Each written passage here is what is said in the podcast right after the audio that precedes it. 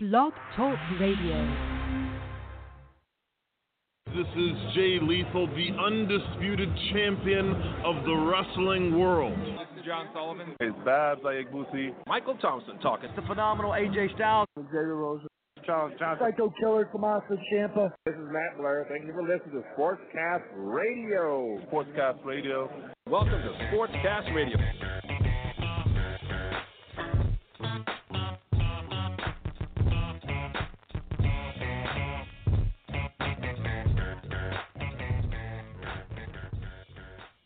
Hey, ladies and gentlemen, we are live Sportscast Radio coming at you, Jordan. It is that most wonderful time of the year.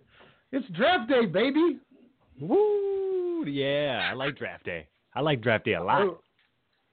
I'm getting all these teams set up for. Uh, we got a we got a giant call list that is rocking and rolling coming in here. I'm getting everyone written in here. Uh, he's got New England and and oh, that's what I'm talking about. I see you in there, Adrian. Uh, Adrian's in the house. I see Scott in the house. We got the mad scientist in the house. We got Oh. Elijah in the house.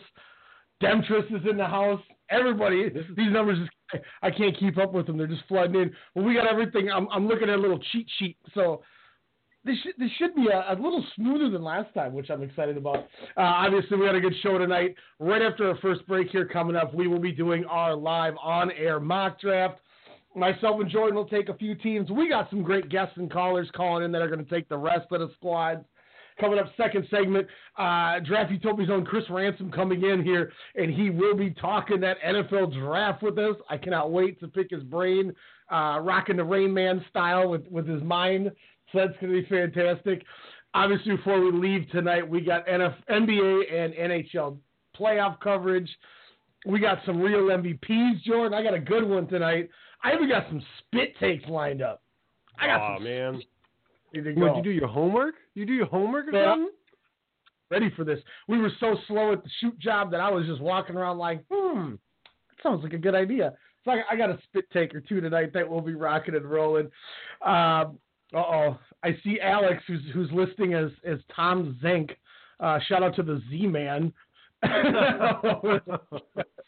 That's a fantastic one. Um, we are going to real quick. We got to hit up our guys at FML Solutions. Uh, they pay the bills around here. They got a great deer stand that you need to check out. That man Tom Zink himself, Alex Mello, is going to tell you all about it. We're going to hit our first break. When we come back from break, it's time to mock, baby. NFL mock draft, Strong Style Media, Sportscast Radio. We'll be right back. Looking to get a head start on deer hunting season? Let FML Solutions point you in the right direction. Hi, Alex from Strong Style Media here, letting our listeners know deer season just got a heck of a lot easier. FML Solutions offer a fantastic deer stand that only takes 30 minutes to assemble and disassembles with no tools required. The best part, though, is its ingenious design allows it to double as a cart to haul your trophy back to the truck. FML Solutions is a made in the USA product manufactured right here in Minnesota. Check out FML Solutions on Facebook by searching FML Solutions INC and visit FMLSolutionsInc.com to learn more about this innovative deer stand. Most people would consider this illegal. Illegal. Illegal. What was mere vision suddenly became a reality. When you put a bunch of entities together and you bundle into one giant conglomerate, baby, you get strong style media. My name is Ryan Cook. I'm the chairman of our company, and I'm here to tell you that each and every week, Sunday through Thursday night, we give you the best in radio. For boxing needs, standing eight count radio. For pro wrestling, we got WrestleCast. We got your sports knowledge covered with Sportscast. You like movies? The pop cultures are where it's at. And for all your local hip hop, Soda Sound Radio. Make sure to subscribe, like, comment, rate, share, follow everything you got. iTunes, Stitcher, Google Play, Radio Tune, and that more. We are Strong Style. Just respect my conglomerate. Just respect my conglomerate. Just respect my conglomerate. Just respect my conglomerate. You won't see these folks at the post office. They have businesses to run. They have passions to pursue. How do they avoid trips to the post office? Stamps.com. Mail letters, ship packages, all the services of the post office right on your computer. Get a four week trial, including postage and a digital scale. Go to Stamps.com today.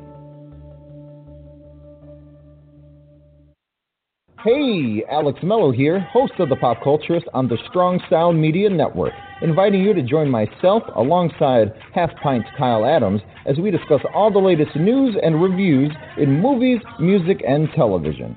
Check us out every Wednesday night at 8 p.m. Central Standard Time here on blogtalkradio.com. Also, you can check out the Pop Culturist archives on Blog Talk Radio, search bar Strong Style Media, as well as on iTunes, Stitcher, TuneIn, and Google Play to hear all the eclectic offerings here at Strong Style Media. We are conglomerates. What are we looking at here? Lists all over the safety thing. Third party background checks for drivers. 24 7 trust and safety team. Critical response line. All right, List, who can play at this game? What if we had a safe word? What about boba? No. What if you actually wanted boba? It's got to be more exotic. What's your wife's name? Oh, Barbara? Safe words, Barbara. I like that. Okay. Well, you can tell everybody. Yeah, you can tell everybody. Go ahead and tell everybody. I'm the man, I'm the man, I'm the man. Yes, I am, yes, I am, yes, I am. I'm the man, I'm the man, I'm the man. I believe every lie that I ever told. Paid for every heart that I ever stole. I played my part Sportscast and I Radio made back at Well, it ain't This that is a, nice tune over what you were trying to get me to post that I wasn't having. So Uh, I mean, it'd, it'd be cool if they didn't already do it, if it wasn't already played. that was I'm like calling three you years out. ago. I, That's I'm fine. calling you out.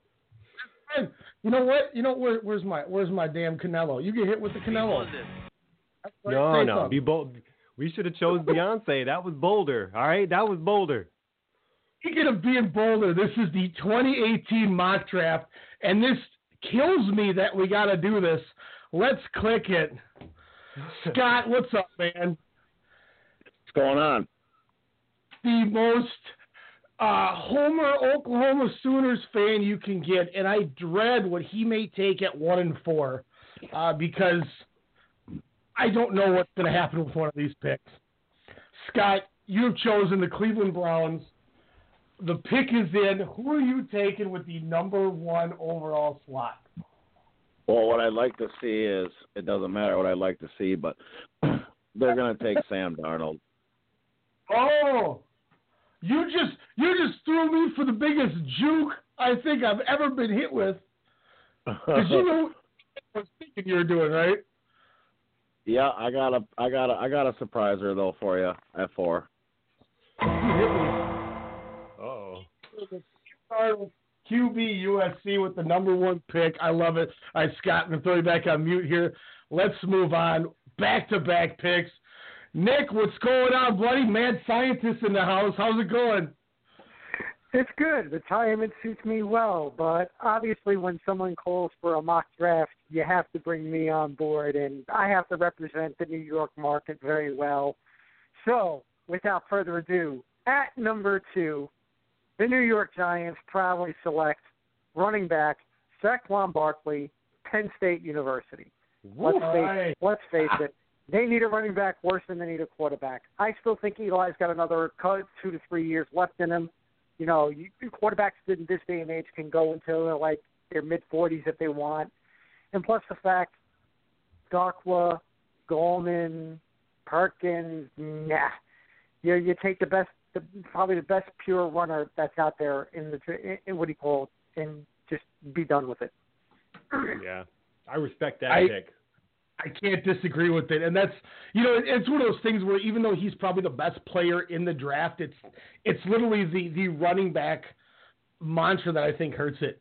You know, it's just it's the position that unfortunately hurts it. But I I think that's the go to. Obviously, you said you represent New York. What do you got for number three, sir? You know, number three, I was flip flopping back and forth between three quarterbacks. And the Jets did not move up three slots in the draft to take someone like you know to take someone like Chubb or Barkley or Nelson or whatever. This was a tough call, but I got a funny feeling that the Jets at number three will take quarterback Josh Rosen of UCLA. Hmm. Josh Josh Rosen. Rosen. Josh Rosen is at, is built for the New York market. You're talking six foot four, two hundred and thirty six pounds. He played in the Los Angeles market on the UCLA. His head coach was Jim Mora, who knows a thing or two about the NFL since he was a head coach there for a pretty long time. The guy is a, he's incredibly smart, and he's the type of incredibly brash quarterback that the New York that the New York fans will love. Because when a guy comes out and says, "I want to win more championships than Tom Brady," you have to, you, know, you have to, you know, you have to walk, walk the bravado. Might be stupid if you, if you know, if he turns out to be the, the second coming of Browning Nagle, but then again, you know, but then again, you know, give you got to give the kid a chance, and I think he's perfectly built for the New York, New York for the New York metropolitan market. As long as he doesn't butt fumble, I think he's still uh, leaps and bounds ahead of some previous quarterbacks. All right. I think anybody, if, if, if what do you call it, that that will forever be in infamy for Mark Sanchez, and it's amazing how he got caught with like PEDs or drugs or whatever. offseason. And it, it, what do you call it? It must have been really high the time he was doing the butt fumble anyway. So whatever. Oh, the mad scientist. But anyway. I, I, shall it. now depart the premises. The mad scientist Dick Kelly is saying good night and good luck. Oh, Thanks, Seth. Uh, thanks for calling in, man. We appreciate it. That was the, the mad scientist himself, Nick Victorelli, coming in here, dropping some knowledge. He's a New Yorker, so he's representing for everybody. Now we got to bring it back because I'm excited for this this special pick. We're going back to you, Scott. What do you got for us with the number four pick? Well, just like myself, Mr. Chubby, Bradley Chubb. Whoa. Whoa. That is a that is a damn good pick. See, now I, I'm going to tell you flat out. I think if Cleveland drafts like this, they may actually come away with a with with a good draft. oh man. Well, I think they had a good draft last year. It's just their their I think their team is just cursed. I mean, it's it's not even funny. It's it's it's Cleveland. It's how many good quarterbacks are you going to draft until you just realize that you just ruin players from your coaching staff and your the way you run offenses. It's just pure trash. I'd hate to live in Cleveland, but that's just my opinion. Oh, trash. Whoa. How do you how do you really feel, buddy? Oh my God. There's, there's only one one place that a lake ever started on fire, and it's if we had the sounder Cleveland. You know, that's just is what it is, man. Oh man. Yep. Home of Bone Scott- Thugs, though, y'all. It's the home of Bone Thugs. Okay, I like Bone Thugs, and I like Mark Price. Shout out to Mark Price. Scott, man, thanks for doing this with us, man. It's awesome that you want to jump in and do this, man. We appreciate it. Awesome, man. Thanks for having me. Yeah, that is that is the the Oklahoma Sooner himself, Scott Ross. He's uh, he's listening with headphones in a garbage can outside of his house right now. I saw his setup. It was uh it was interesting to say the least. Number five, the Denver Broncos. Jordan, we're switching to you right now, bud. Oh, absolutely. You know, I, uh, I I thought about it long and hard, and I think they want to. I think they want to try and get some protection under that quarterback finally. Uh, so I'm going to lean towards, and they're going to take Quenton Nelson, offensive guard, Notre Dame. That's a good pick. That's a good pick. I um, he was my second pick if I got Denver since they were one of these teams here. So kudos to that. I like it. Let's move on here. The number six pick, Mister Get to Know Him himself, Nick Hagberg. What up? How's it going? Oh, long time no talk. We uh we got a great get to know him that I'm excited about tonight because it involves an LA Dodger, so I can't wait to play that later. But the floor is yours with the number six pick. Yeah, so with the with the Colts looking at him on you know both sides of the ball, they need help. Uh, Nelson sadly went just before their pick to the Broncos, so um, they're going to need a lot of help defensively. They're a bottom five pass defense in the league, have been for some time now. So they're going to go with Denzel Ward, cornerback from Ohio State. Hmm. Nice. That was my Denver pick. Uh, if I was picking for Denver, I, I think he's going to be a a stud back there for this team. I'm intrigued for it. Um, hey, Bert, thanks for doing the draft as always, man. Can't wait to play that uh, Dodger. Get to know him in a little bit, that's for sure. It's a good one. Thanks, man. Appreciate it. All right, at number seven, he's sending his picks in because he's a little tied up here, but uh, Mr. Mr. Dio himself coming back at us. He selects for the Tampa Bay Buccaneers safety Derwin James from the Florida State Seminoles. I like the pick. Uh, it's it's nice. You get you get the hometown guy. It should represent pretty well. Uh, Durrell says they definitely need more secondary help. James could be the best in this draft class at his position. Love Mm. to take. Definitely a nice pick for the Buccaneers. Let's see. Is that Tom Zink? Yeah, the Z Man. What's up, Alex? What's going on, uh, gentlemen? Uh, wow. Uh, since I was hoping I was going to uh, get to the second coming of Dan Fortmann, but unfortunately it was a lazy pick done by Denver, which we all know they're going to go quarterback. Uh, but I'm going to go inside a linebacker, Tremaine Edmunds, uh, Virginia Tech. There, uh, we we we always could utilize some some monsters of the midway there um, in that front seven, and I think Tremaine Edmunds will be a uh, a nice selection there. I like it. I like it. Alex coming in booster in that defense. Thanks, Alex. I'll throw you back on mute here. Demetrius in the house. Demetrius, what up? Who are you drafting for the San Francisco 49ers? And just for the record, you cannot use this person for help right here.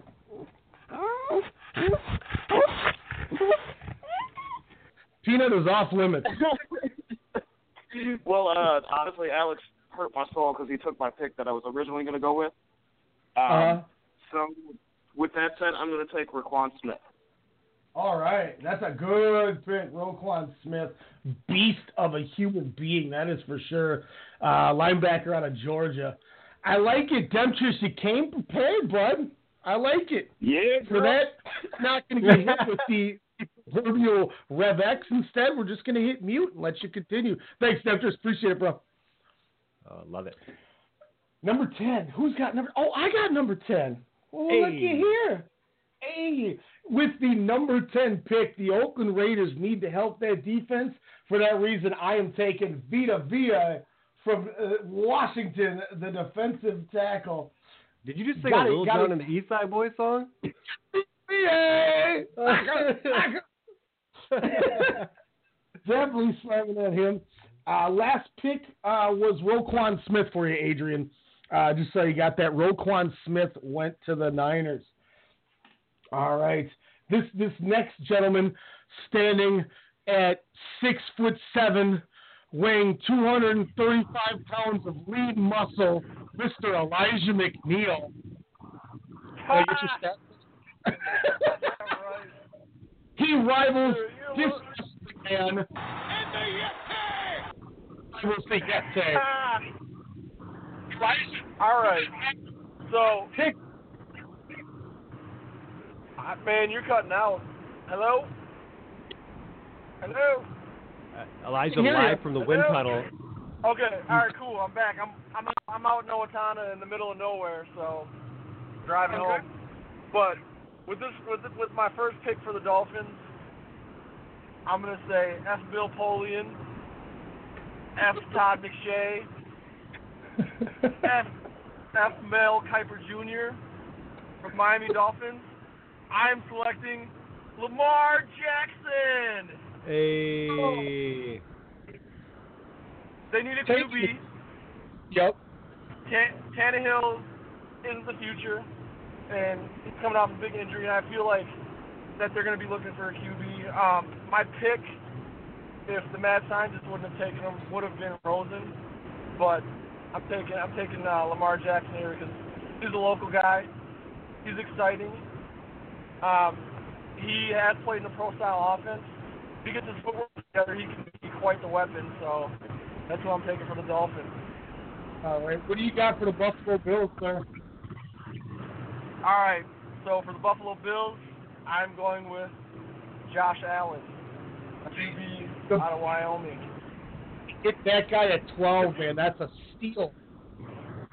Super steal. To me, I feel like Josh Allen is the perfect fit for that weather, for that bad weather in Buffalo because he's big, he's got a strong arm, and he just to me he seems like a quarterback that can handle the elements. 'Cause, I mean, Wyoming's not the nicest place to play either, so for weather-wise. So that that's what that's who I'm picking for my two picks. I like it. I like it. All right, Elijah, we're going to throw you back on hold because we got to talk to you again. You got the Bills coming up with pick. We're going to throw Elijah. Excuse me, back Whoa. on mute. That Yeah, man he- was he- jumping he- out of the plane, uh, like in uh, what's the what's the movie? Yeah, pull, uh, throw the gun, Johnny. Use the gun, pull the shoot. He uh, the, he hit the ground, and that's why the wind stopped, and we didn't hear anything. Um, wow, this if this happens, I'm looking at this, and this blows my mind. Uh, I'm gonna say it right now. I'm buying. I'm buying a round for the strong style cast. If uh, if Lamar Jackson goes before Josh Allen, you heard it here first. All right, I'm buying a round. Well, hey, we'll uh, we'll we'll have the party Friday then. there Um, we go. he lands, I think, the steal of the draft here, guys. Dio himself selects defensive back from Alabama, Minkah Fitzpatrick at 13 to the Redskins. Uh, they lost a lot of secondary art. Bashaud Breeland left, DeAngelo Hall. Need to rebuild, and you could argue Minkah Fitzpatrick could be a top five player in this draft. Uh, I think that's a steal. So kudos, uh, if I could spell, kudos to snagging that.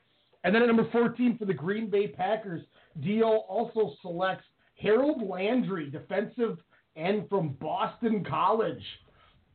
Uh, reasoning being uh, Packers need more pass rushers, and you can't go wrong with more pass rushers. He's right. He's 100% right. If you can get to that quarterback, you can change the future of everything. Great picks there. I, I love that Minkah Fitzpatrick pick. That might be the steal of this draft here. Number 15, I can't believe this is happening. he just said sack, sack, sacks. Ladies and gentlemen, with the 15th pick in the draft, Scott, you're going to love me, buddy. The Arizona Cardinals managed to land Baker Mayfield, quarterback from Oklahoma. I cannot believe that I got Baker Mayfield at 15. I'm not as high on him as, as Allen and, and Darnold, but I, I was expecting to take uh, Lamar Jackson at 15, and I thought he'd be a nice fit there. But man, I get a guy like Baker Mayfield sitting at 15. I, I can't go wrong with that. You know what I'm saying? Uh, you know, later on later on today, we'll definitely have to ask uh, Ransom about that. I know he did a marathon fil- film session on Mayfield, if I remember seeing on that Twitter. Um, that's going to be a cool. That'd be a cool pick. My question would still be, who's he going to throw to? Larry Fitzgerald, baby, who's still like is the top 10 every year. All right, we'll see. We'll see. No, we're, we're, look gonna, at we're gonna give. That I'm gonna give him a cane. You might. He's still catching balls. That dude's got like he's like hot hands Hanen with the with the the stickum, but he doesn't get it stuck on his. The pitch to Johnny. Pitch to Johnny. I'm Johnny. and at number 16 for the Baltimore Ravens, they need some help. Joe Flacco is getting older. So I got to go with what you did with Quenton Nelson. I got to take that other guy on the O line coming out. Michael McGlinchey from Notre Dame is my pick for Baltimore at number 16. Jordan, we're now halfway through. And I'm back up on the board with the Los Angeles Chargers. We need some help back there. Obviously, they've done some things with Joey Bosa. They're doing what they need to do, but they got to build that defense even more. For that reason, I am going to take Alabama linebacker Rashaan Evans coming out, helping that defense a lot here. Jordan, Yeah. balls to the court, sir. Number 18 for the Seahawks. The Seahawks. You know, it's it's really interesting looking up and down their needs. Obviously, they're going to be uh, a little thin on the def- defense this year, uh, and I think that's what they're going to have to pick up on. You know, I think they're going to go somewhere. I kind of want to lean towards uh, my boy, my boy Sam Hubbard is what I want to do. I want to give him a defensive end from Ohio State. Sam Hubbard going off the board to the Seahawks, ladies and gentlemen. Moving in, number 19, calling in from the 724. Chris Ransom, what up, sir? Hey, what's going on? It's Chris Ransom here. Um, I have got my pick in. The number 11 player on my big board has fallen to 19, Da'Ron Payne out of um, Alabama. And yes, I do have him graded ahead of Calvin Ridley. So we're locking in Da'Ron Payne to Dallas at 19. There we I like it. I like it. All right, sir. Obviously, uh, Chris is going to come back with us after the draft. So, Chris, I'm going to throw you back on hold. You can hear how the rest of the draft plays out, and then we'll be talking to you soon, all right? Thanks for the pick, man. Appreciate it. No problem. It's going to be Chris awesome. Ransom coming. Drafted Da'Ron Payne. Next up on the board, looks like it's me again with the Detroit Lions. Detroit desperately needs somebody to get to that quarterback. They need help. So I got to give them defensive tackle Taven Bryan from Florida, helping out that front four on this. Uh, this this this is a team that needs to get the quarterbacks with, you know, especially with Kirk Cousins coming into the division. So Taven Bryan, Florida, let's go.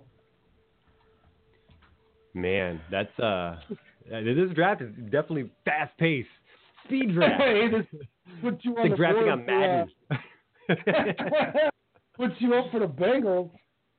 You know, Bengals, they're in another situation. They could use all the defensive help they want. They even need a little hole in the uh, the offensive line there. Um, but I still see them uh, definitely beefing up, uh, beefing up the the the the options there. Um, I'm gonna give them a nice linebacker out of. Uh, God, do I go that route? Yeah, we're gonna we're gonna we're gonna bring him in. Uh, we're, we're gonna go, we'll go actually go a cornerback to actually secondary. We're gonna go Jaire Alexander as far as it goes from Louisville. Jaire Alexander is a stud. Uh, great pick. I thought you were to go with the uh, with the Boise State linebacker there for a minute. Um, good pick up there, Jaire Alexander. Definitely to make some noise here. Bringing it back around the board, Elijah. It's Bills time, baby. Who else you taking for this team? Oh man, I totally forgot about the second pick. Boo! Dude, He's about I've been working like I've been I've been working two jobs, man. Lately, I'm tired. Um, shoot. This this this ain't this ain't Jenny Jones. This is an NFL mock draft. the, the Bills, the Bills need a quarterback too. The Bills, the Bills need a wide receiver though, for real. So I'm gonna go Calvin Ridley since he hasn't been taken All right. yet. Oh, respect it. I respect it.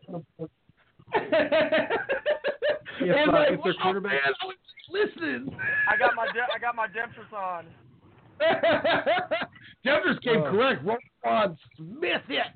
All right, Elijah, I'll put you back on so you can uh, chill out. Uh, thanks, Elijah. That was that was the best uh, best response you could have asked. Oh man, they got another pick. I forgot. y'all must have forgot.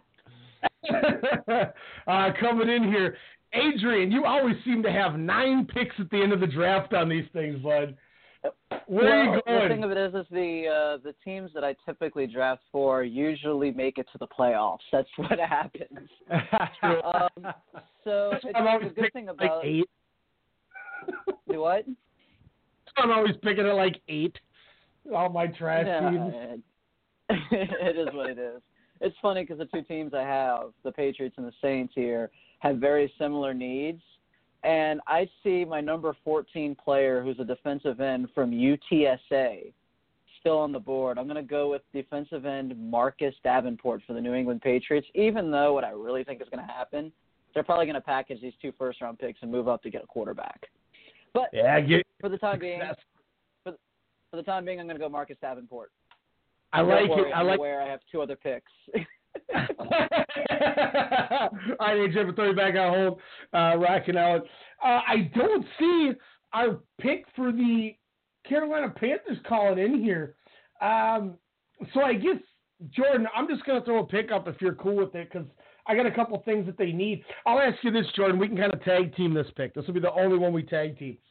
Do you value a wide receiver for Carolina or another quarterback or tight end where they really had excel, excelled back in the day with that two tight end set? I'm gonna I'm gonna say no to the tight end, but uh, but I will I will think I I think if I feel I have a feeling that you're gonna take a Texas-based wide receiver if if I'm guessing right here. I was going to go Maryland-based wide receiver. Oh. I was gonna. I'm going DJ Moore from Maryland, wide receiver. Dude's got some hands, man.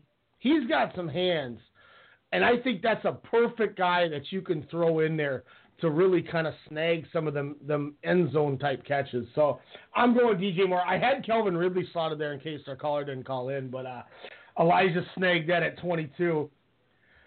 Jordan, your most important pick of the draft. You got two in a row, but this is your big one, the Tennessee Titans. Oh, I know it. I know it. You know, they, they, they could also use again somebody for him to actually throw to back there. Um, that would be my again preferred preference, but I'll never get mad at them if they if they happen to go the defensive route.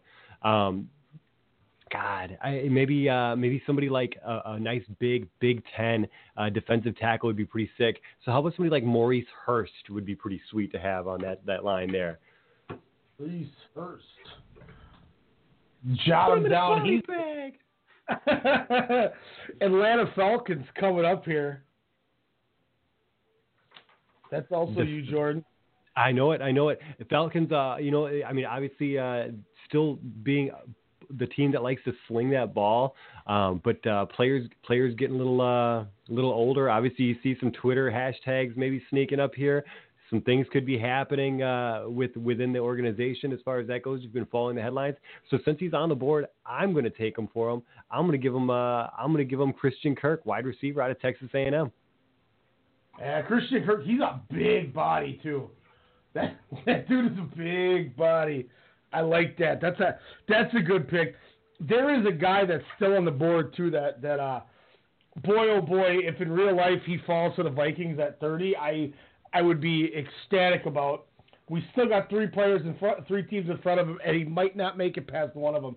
Uh, we're gonna go back to Adrian here. Adrian, your Saints, your beloved Saints are on the clock.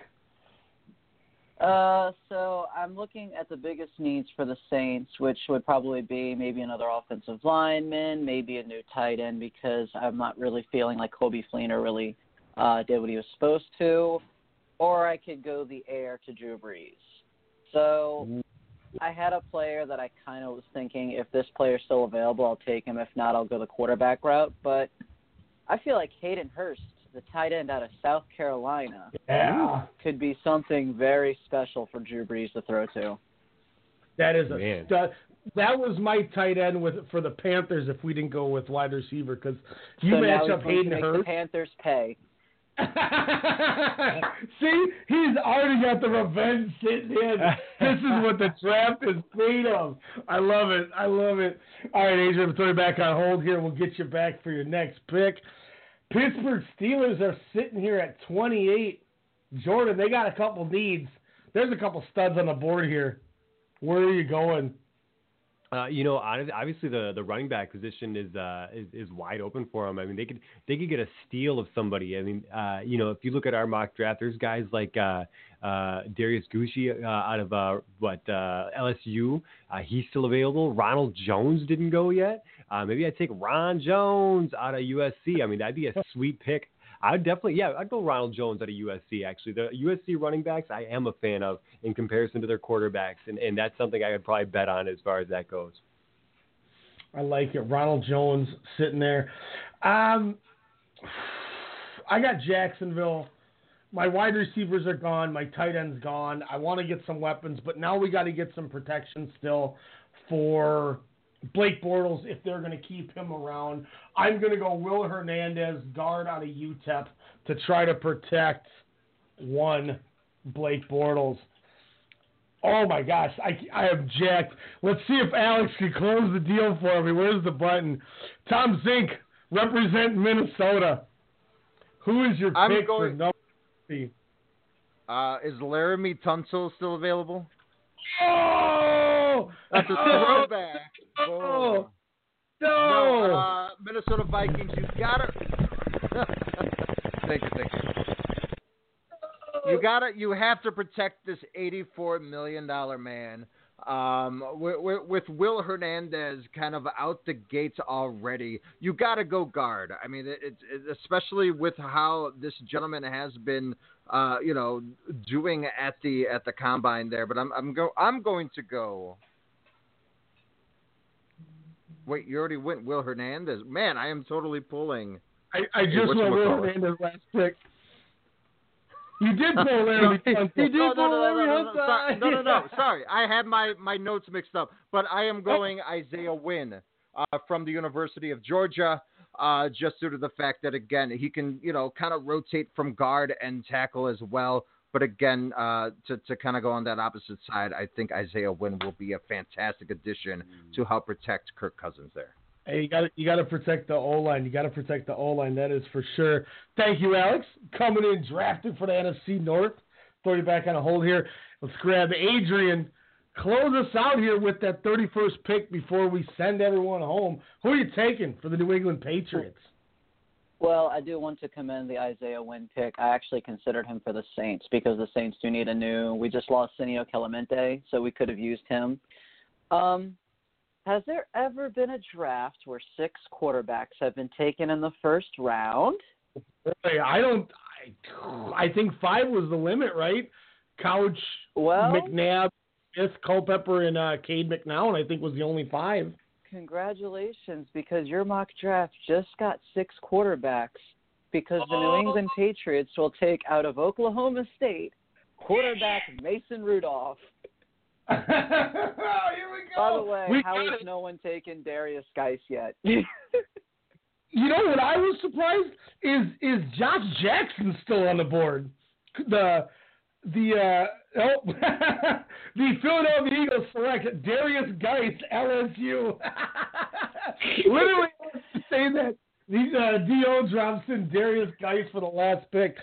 Uh, says in the well, last I guess I guess that I have to take back what I just said because, and I, I live in Baton Rouge. I live in LSU country, so everyone in my at work that I work at just is talking about Derrius Guice is going to be a top ten pick so much, and I'm like, eh, he should at least be a first rounder. But eh, the Eagles just got a good player.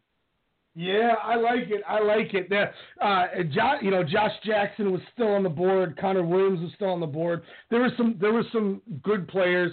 Uh, Adrian, Tony thanks again. Michelle is still on the board too. Did there's there? This is a deep draft. I like it. I like Yeah. it, man. Hey, thanks as always for uh, coming and dropping these teams, Adrian. I'm gonna throw you back on hold real quick here. Um, right, right. Real before, quick, before cutting in.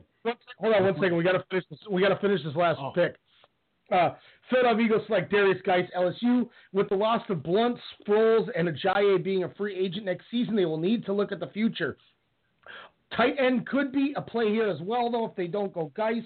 If they go tight end, look at Darius, Dallas Goedert from Sa- uh, South Dakota State, which we've seen a lot up in here in Minnesota.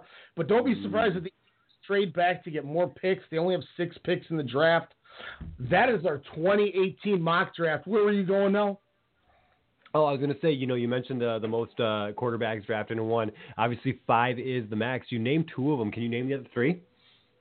Uh, no, I named all five. Uh, I only heard uh, I only heard the two. So it went. Tim Couch went one. Akili Smith went two or three, and McNabb was the other one. And then Culpepper at 11 and Cade McNown at 12, right? Okay, perfect. Yep, yep, yep. Absolutely. It was actually a one, two. Yeah, you were right. Uh, two and three was uh, Donovan and Akili. Uh, Culpepper and Cade are at 11 and 12. You were absolutely right. Yeah, see, I even got the picks right. Um, uh, Chris Ransom said six quarterbacks went to 1983, and we, we are wrong. The Elway Marino draft. Thank you, Ransom, for correcting us. Uh, we just took baseball back. Oops, sorry, Chris. Oh yeah, I'm, yeah. I'm just kidding. That one's an even tougher. Oh, oof. Elway, Marino, Elway to Marino. Oh man, first round. thirty for thirty, man. Got Jim Kelly and sandwich that in. remember how booty that that uh, Culpepper draft was, like 99 or whatever that was. God, Uh, three Hall of Famers. Three out of three out of the three out of the six. Uh, once again, thanks everybody who called in, rocked this draft out. That was awesome. We had a that was nice, quick. We rocked through it. Uh, we're gonna hit our second break of the evening out. When we come back, we're talking to that man, Chris Ransom. We are going to break down just everything else that we didn't talk about, sleepers, who might be busts, who we didn't take in this mock draft, and what we kind of just want to pick around and ask for some of our teams that we enjoy. So we're picking his brain when we come back right after this Sportscast Radio, Strong Style Media. Your late night hip hop and R&B podcast, Soda Sound Radio, hosted by Kyle Halfpint Adams, every Thursday night right here on the Strong Style Media Network. Catch up on your latest on hip hop and R&B, and hear Minnesota talent at 10 p.m. Central. But if you trust the way I feel, I won't fold from the cards that you deal. Let's journey life together and make it worthwhile. I'll Can't travel- take it back like timing. See, my life is like a movie, no rewinding. Killing mics like I got a license. Victim, my belief don't have religion, just a higher power. Who power? I'm not so happy with it. But I take a breath, regain my pep, check my feet when I'm walking, see if it ain't.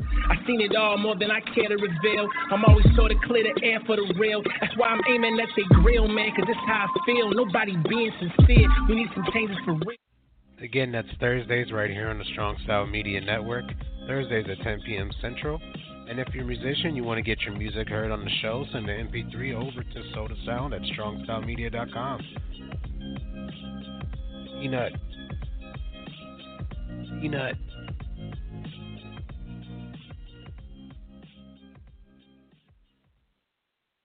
This right here is Alpha Brain. I just drank some of this in a shake. I got to tell you right now, I couldn't be more clear. You're Clarity. 50, so I use it. I don't do anything without it. I'm addicted I, to it. I know, but I'm I'm I'm 48, but I feel like I'm 26. I have a boner right now. I have so much energy. Like I actually, I, I'm I'm, and I took an Alpha Brain. I never do. I I want to fight you. I want to fight you. I want to go, chin down, and I want to bang bang. Oh, Hey, I'm Dr. Apke. What's up? He's been distraught ever since his friend smoked him last week in fantasy football. Now he's grabbed this post and he won't respond. He's got Luzonic plague. What is? He's a loser. He's not a loser. Okay, he's a loser. What can he do? With DraftKings, he could have easily challenged his friend to a rematch. I can't. What are you? I can't see that. You need glasses? I'm also an optometrist. At DraftKings, you can play free private contests whenever you want. Strong Style Media presents Sportscast Radio, the one that started it all, with your host, Ryan Cook, and me, Jordan Jiskra. We're going to be giving you everything, and I mean everything from baseball, football, basketball, hockey, field hockey, soccer, bobsledding, boxing, poker, sports, Master Chef, Survivor, and even that weird sport where they do the hurdles and jump puddles and track and field. All right, maybe not that one, but from the college to the pros and from the rings to the rink, we've got you covered. Sportscast Radio.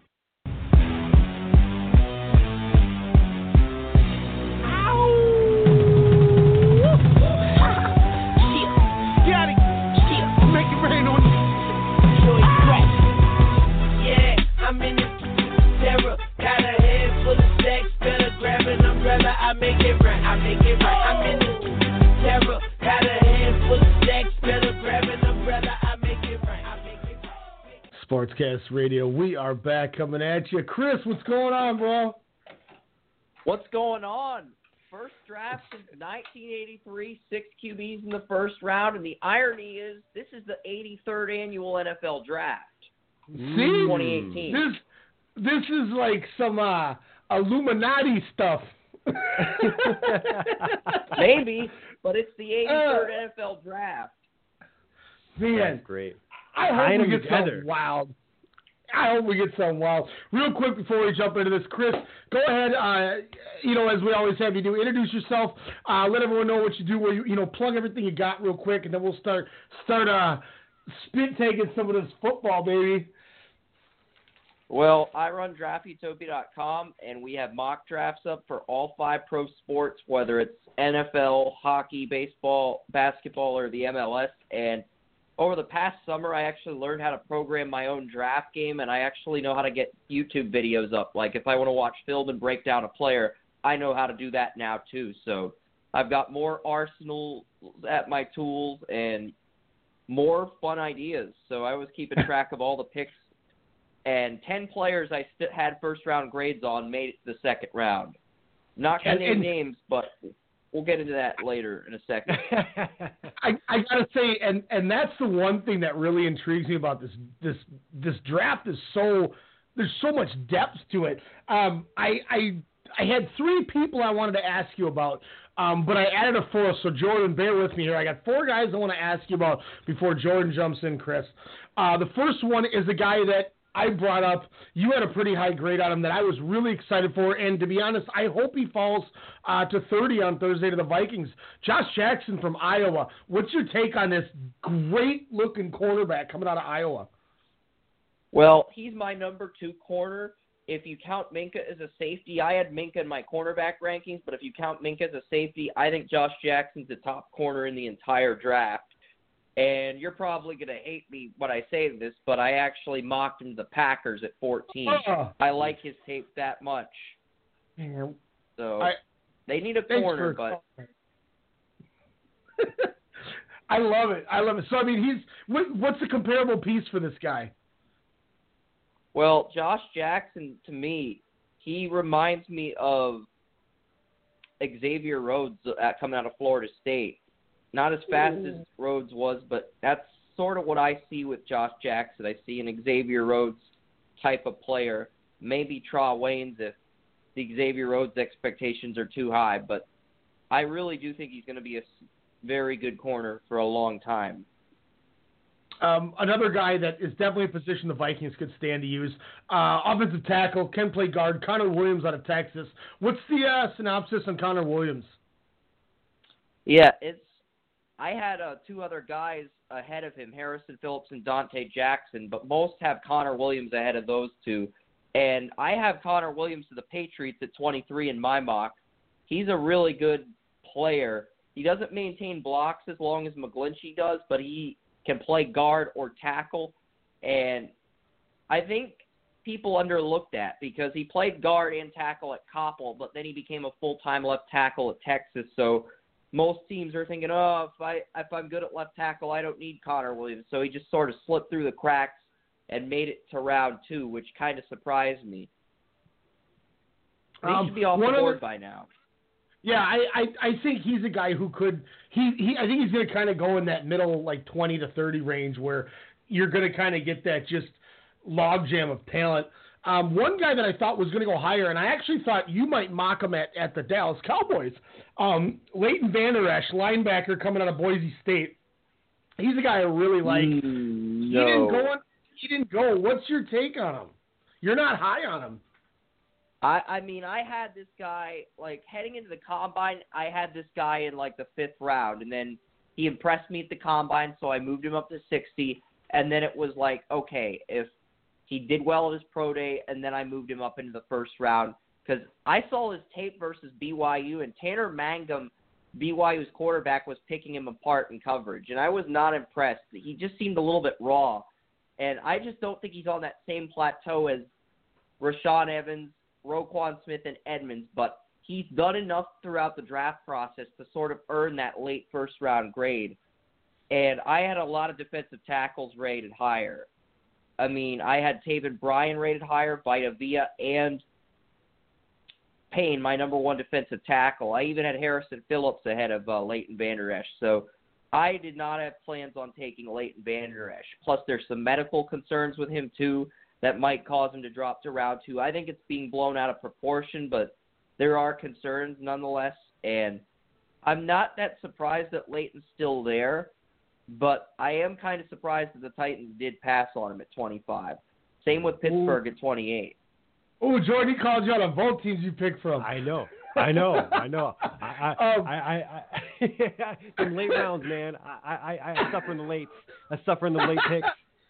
Um, the last guy I have, and I wasn't even really thinking about asking this, but Jordan brought up a really good point when I took him at 15. You just did that uh, that YouTube video that you tweeted out where you were doing, you know, all your tricks that you're talking about that you've learned with multiple coverages. Baker Mayfield. He's a guy where I've seen as high today as as they've they've said Cleveland's talking about taking him at one. I've seen him drop far in the draft. I got him at 15 for the Cardinals, which I thought was a steal. What's the deal on Baker Mayfield after giving him this this coverage you've given him? Well, Baker Mayfield, probably the most refined quarterback, probably is the best floor, arguably the most accurate QB of the five QBs on tape. So to get Baker Mayfield at the at 15 is a steal. Like that is a big steal, probably one of the bigger steals in recent years. I don't know where I compare it to, but it's kind of like when Ben Roethlisberger slipped out of the top 10 and they got him at 11. Hmm. So I would say it's the biggest steal since Roethlisberger, if I had to say exactly. I mean, Rodgers fell a little bit further, and Baker's good, but I don't know if he's Aaron Rodgers good. But yeah, Baker at 15 is definitely a steal in my opinion. He was what do you compare him to? a talented quarterback. What's what's his I mean. I watched three games of him. I watched Mark Andrews tape versus Kansas State. I watched the um, tape of um, the guy um, Roquan Smith versus Oklahoma, and then I watched Baker Mayfield play TCU on YouTube a few days ago. So, and I am working on a Josh Allen thing as well. I'm going to try to get that up before the draft too. Wow. So You know, uh, looking at, uh, I mean, obviously, you know, the, you the, the quarterbacks are deep. You know, it, it could be, you know, we could see that record broken or at least maybe possibly tied, depending on uh, how these needs shake out. A lot of aging quarterbacks. But, uh, you know, talking about some of the defense, I want to get this one out of the way right away. What do you really think the chances are of Shaquem Griffin making making a team and uh, and making uh, obviously a splash in the NFL? I actually have him in the second round to Jacksonville at 61. Probably a lot higher than everyone else in the entire country. I, I feel like everyone else has him as a day three pick, and they sort of have him pegged into that day three category. But I see a day two pick. I see a day two guy, late second, early third round, just has continued to impress throughout the process. And I think he's worth a second or third round pick. I honestly believe he's that good on tape and he's been that consistent. And it would be cool to see him go in the first round. I don't know what the reaction would be, but I mean, it, it's a great story. Shaquem Griffin, he, I think he's going to get drafted ahead of his brother. I honestly do. I Wow. know Shaquill got picked in the fourth round or third round, so I think Shaquem's going to get drafted ahead of his brother. Uh, touting the the quote unquote national championship in Central Florida makes for an interesting story. Uh, obviously, you, you, you know you, you mentioned obviously you mentioned the uh, you mentioned the, the the coverage that you're you're watching on your tapes there. What do you think of Roquan Smith? I, I'm going to stick with the defense here. Well, Roquan Smith, he didn't win a few blocks, but Oklahoma was probably his worst game. Baker Mayfield was able to run past him and make him miss some tackles. He dominated versus Auburn in another game that I didn't get tape on for the Roquan film session, but I watched that game. I remember him having quite the impact in the SEC championship. And Roquan Smith is a top 10 talent. I think he he's not getting past the Raiders. And I like him more than Edmunds, who got picked ahead of Roquan in our in this mock. You know, looking looking deep also obviously on these uh, these these secondaries here. You know, who do you think's got a really a big chance to to make uh, an immediate splash, be it uh, at safety or quarterback? Who's who's your um, who's your value pick in in regards to that? Maybe being a first rounder uh, that that might slip a little more. But uh, who who do you think's gonna who do you think's gonna make that portion of it? Well, I think Josh Jackson could be one of the bigger steals. We already talked about him. Yet I have Minkah Fitzpatrick at four on my board. I have him going to four in Cleveland in my current mock. And if Wow. he slides past Cleveland, he could drop all the way to Washington at 13. But one thing I've heard is the Raiders love Minkah, they love Roquan, they love Vita Vea. Even though I mocked Edmunds to the Raiders at 10, they're looking at all four of those guys as potential options at 10. Wow, that, that that's a great stretch. Um, any big, uh, you know, glaring, uh, you know, offensive guards? I mean, I, you know, you talked about McGlinchey a little bit there. Um, what's uh, what's the status there, filling some of these holes and protecting some of these aging quarterbacks that we're going to see in the league? Who's who's going to make uh, who's going to make a move uh, as far as that goes, and maybe be a, a a stout wall for some of these guys? I think the Niners are going to trade down. I don't project trades in mock drafts, but I just get a feeling the Niners are going to trade down because what they're going to do is they're going to they're going to prank call the Bills. Last year they trolled the Bears. This year they're going to prank call the Bills, and they'll basically say New England gave us 23 and 31, but we can do better, and we really don't want to trade with the Patriots. So if you give us 12 and 22, you can move up to nine. And that's what I mean when I say John Lynch is prank calling because he's literally pranking the Bills out of their two round one draft picks. Hmm. Man, Jerky you know, boys. yeah, jerky boys, love the reference. Uh, Frank you know, Rizzo. is there uh, is there is there any other dra- uh, like possible potential trade moves or movement up and down that you see in this first round? Um, you know, uh, as far as it goes. Uh, Seattle, we did a buyers and sellers podcast on Draft Utopia on Talk Show a few weeks ago, and Seattle at 18 is a team we pinpointed as a potential trade partner, and the team we tri- pinpointed as a partner with is the Atlanta Falcons at 26 because they need a defensive tackle. Dallas, Detroit both need defensive tackles. Seattle and Atlanta just makes too much sense if the Chargers are also looking at defensive tackle, and Atlanta wants one of their guys. So if they want Bryant or Hurst, they might have to trade up with Seattle at 18 to get him. You know, there's a uh, there's a lot of uh, a lot of talent. It's spread all over the United States. You look up and down this, you know, most of the top 30 to 40 players. Uh, who wins uh, conference wise? Is, is it going to be a Power Five or is it going to be the field uh, as far as most picks in that first round? Power Five's probably going to have the most picks in the first round. I mean, I'm looking through this. Josh Allen's basically the only non-Power Five player within my top 20 at the moment because I have uh, Notre Dame. You can if you say if you exclude Notre Dame as an independent team as a non-Power Five team, you could Mhm. add the two Notre Dame linemen. I mean, outside of those two Notre Dame linemen, it's and Will Hernandez. It's basically Josh Allen, the Will Hernandez, the Notre Dame lineman. Those are the only non-power five players in my top 25 besides Leighton Vander Esch, who I have at 25. So I have 20 power five players and five non-power five players. UTSA's Davenport, I have a first on him, so that's six.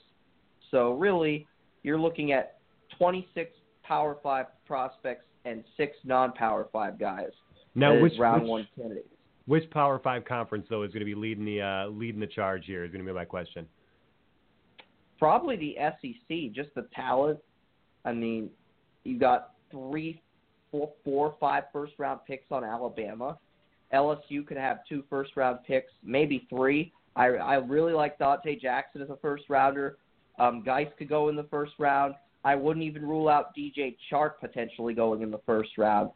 So Taven Bryan's going to go in the first round. So that's already nine players for the SEC in the first round.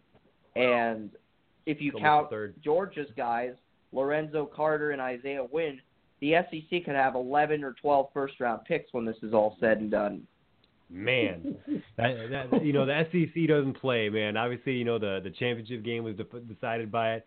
Uh, yeah, that's that's just crazy. Ryan, what do you got for for Chris here while we're picking his brain? So, so I wanted to ask. Um, New England has two picks in the first round. There's been a lot of talk of what they do with them.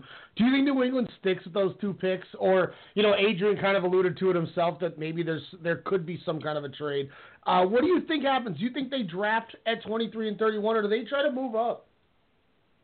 I this is weird. The Patriots and Bears were the two wild card teams on our buyers and sellers podcast. And when I mean they're wild cards, I mean they could trade up or they could trade down. So I really think they could go either way with these picks, or they could stay put.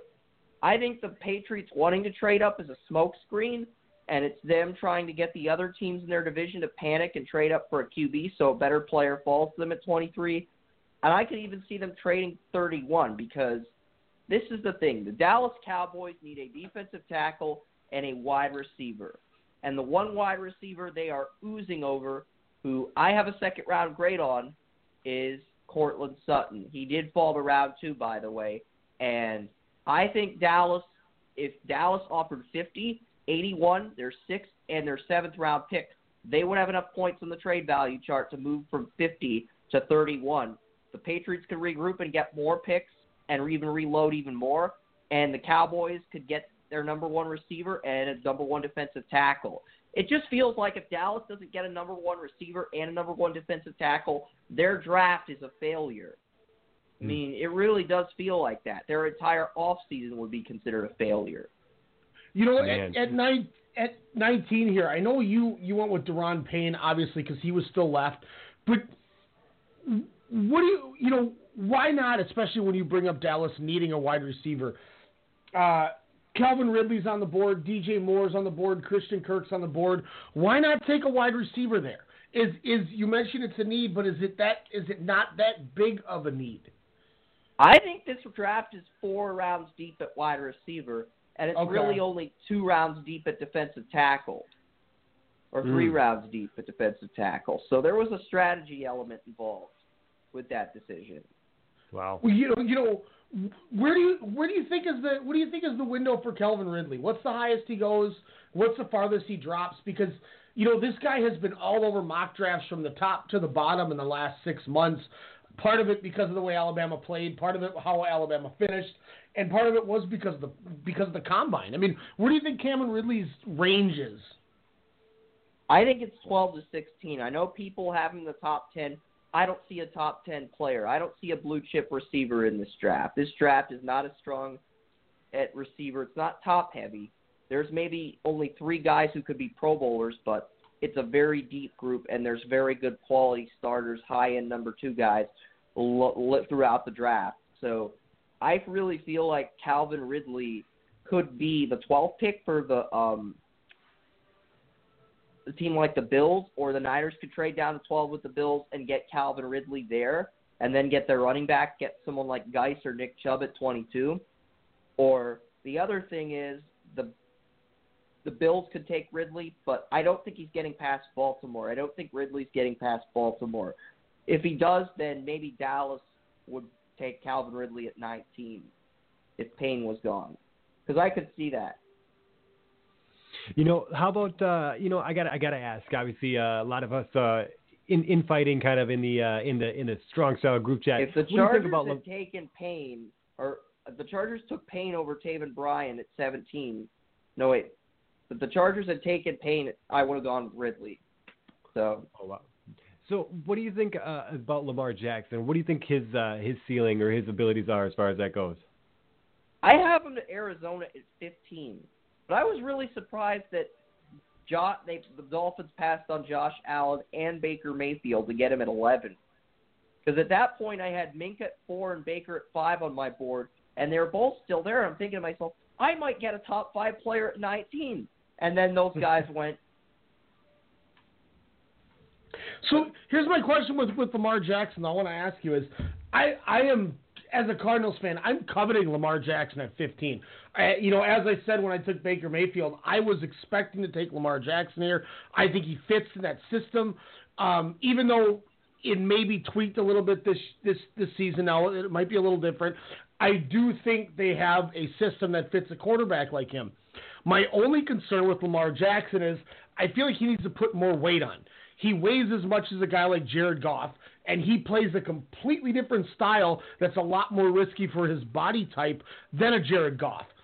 But I think as much as Jared Goff showed strides of how good he can become, I think Lamar Jackson's got a chance to be a really nice player. Even if he's not a Jared Goff, you know, and he, he becomes, you know, a seventh or eighth overall pick talent and not the number one pick talent, I will take that with, with how good the Cardinals can be. Does does the size concern you at all for Lamar Jackson that he just, you know, he needs to put maybe an extra 10, 20 pounds of muscle on? I'd say 10 pounds, not 20, because if he puts more than 10 on, at that point, that might affect his speed and his ability to be dual threat. But if you want to see him put 20 pounds of muscle and you want to keep him in the pocket, that's fine too. But I just really think Arizona's a really good fit. I don't trust Sam Bradford and mm-hmm. Mike Glennon, so Lamar Jackson to Arizona clearly makes a lot of sense. Um, last thing I want to ask you, Chris, before we before we wrap this up here and let you get rolling. this is a quarterback heavy draft. It's been the rumors. It's been what everyone has been talking about. They've been talking Darnold at one, Rosen at one. We've seen Mayfield at one. We've seen Allen at one. We've heard people joke about Lamar Jackson sneaking into a really high spot. How do you rank these five quarterbacks, and where do you see each of the five of them falling? All right, I have Darnold to the Browns at one. I already have a graph grade up for that too. I gave the Giants Barkley at two, so they did not get a quarterback. I hope Giants fans can live with that. The Jets, they they got Rosen at three, just like um, just like the mad scientist. I also have Rosen at three. I gave the Broncos Baker Mayfield at five. I figured that they're torn on both. The thing I heard with the Broncos is they love both Baker and Rosen, and they had them tied at one A, one B on the board. But another friend of mine who follows the Broncos said that if Baker goes to the Jets at three, they're going to make a trade with Buffalo at five, and the Bills are going to move up for Allen. So, because the Bills offered Denver um, both first round picks and both third round picks and a 2019 third rounder. So if the Broncos did that, then there would be a trade between those teams at number five. That's the current offer on the table, but the Elway's not going to decide if he wants to do that or not until draft night. I like it. I like it. Chris, this is going to be an I got, awesome um, draft. I got Oh, go ahead, sorry. to the Bills really quickly. I've got Josh Allen to the Bills and Lamar to the Cardinals. Thanks. I, I love it, man. Once again, plug everything you got Facebook, Twitter, Instagram. You know, if you're still repping TJ Maxx, you just plug everything you got for all of our listeners, sir. Website, YouTube. Yeah, absolutely. Network it. Go to Draft Utopia, our YouTube channel. You can watch these live film sessions. You can follow us on Twitter at Draft Utopia, Facebook.com slash Draft Utopia. If you want to play the interactive draft game on Draft Utopia, you can go to draftutopia.com slash NFL Draft Game 2018.html. It's got 330 players, and we are planning on expanding to 350 by draft day. Wow. I'm going to it after the show is over.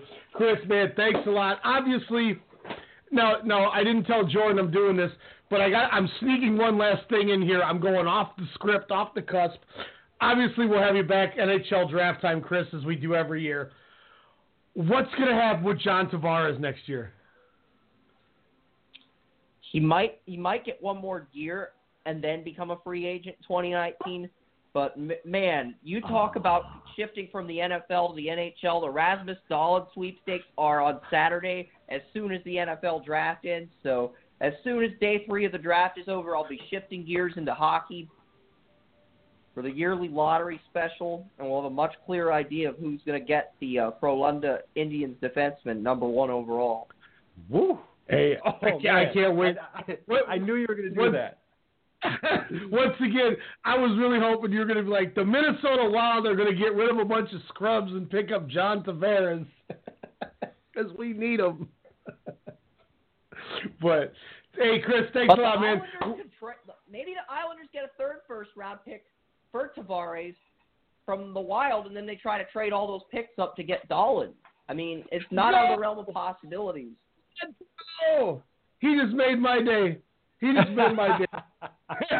Chris, man, thanks for coming on. We'll chat soon. Obviously, in a couple months, NHL draft, time of the year we both love. Once again, Chris Ransom, Draft Utopia. Thanks for coming on, bro. We'll talk to you soon. Thank you for having me on. Chris Ransom, ladies and gentlemen, always coming and dropping some knowledge. I am so excited that he dropped. They're going to trade the draft pick for him. Hit it.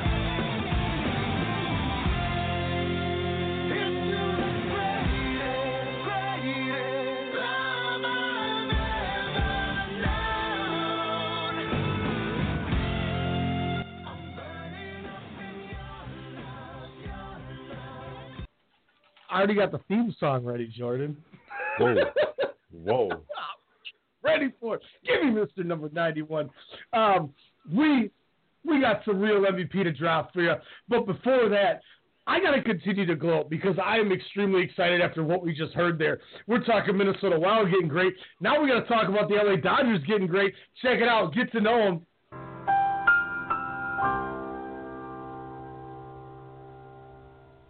It's hard to believe, but a month's worth of baseball has come and gone, and many teams are still struggling to find some momentum.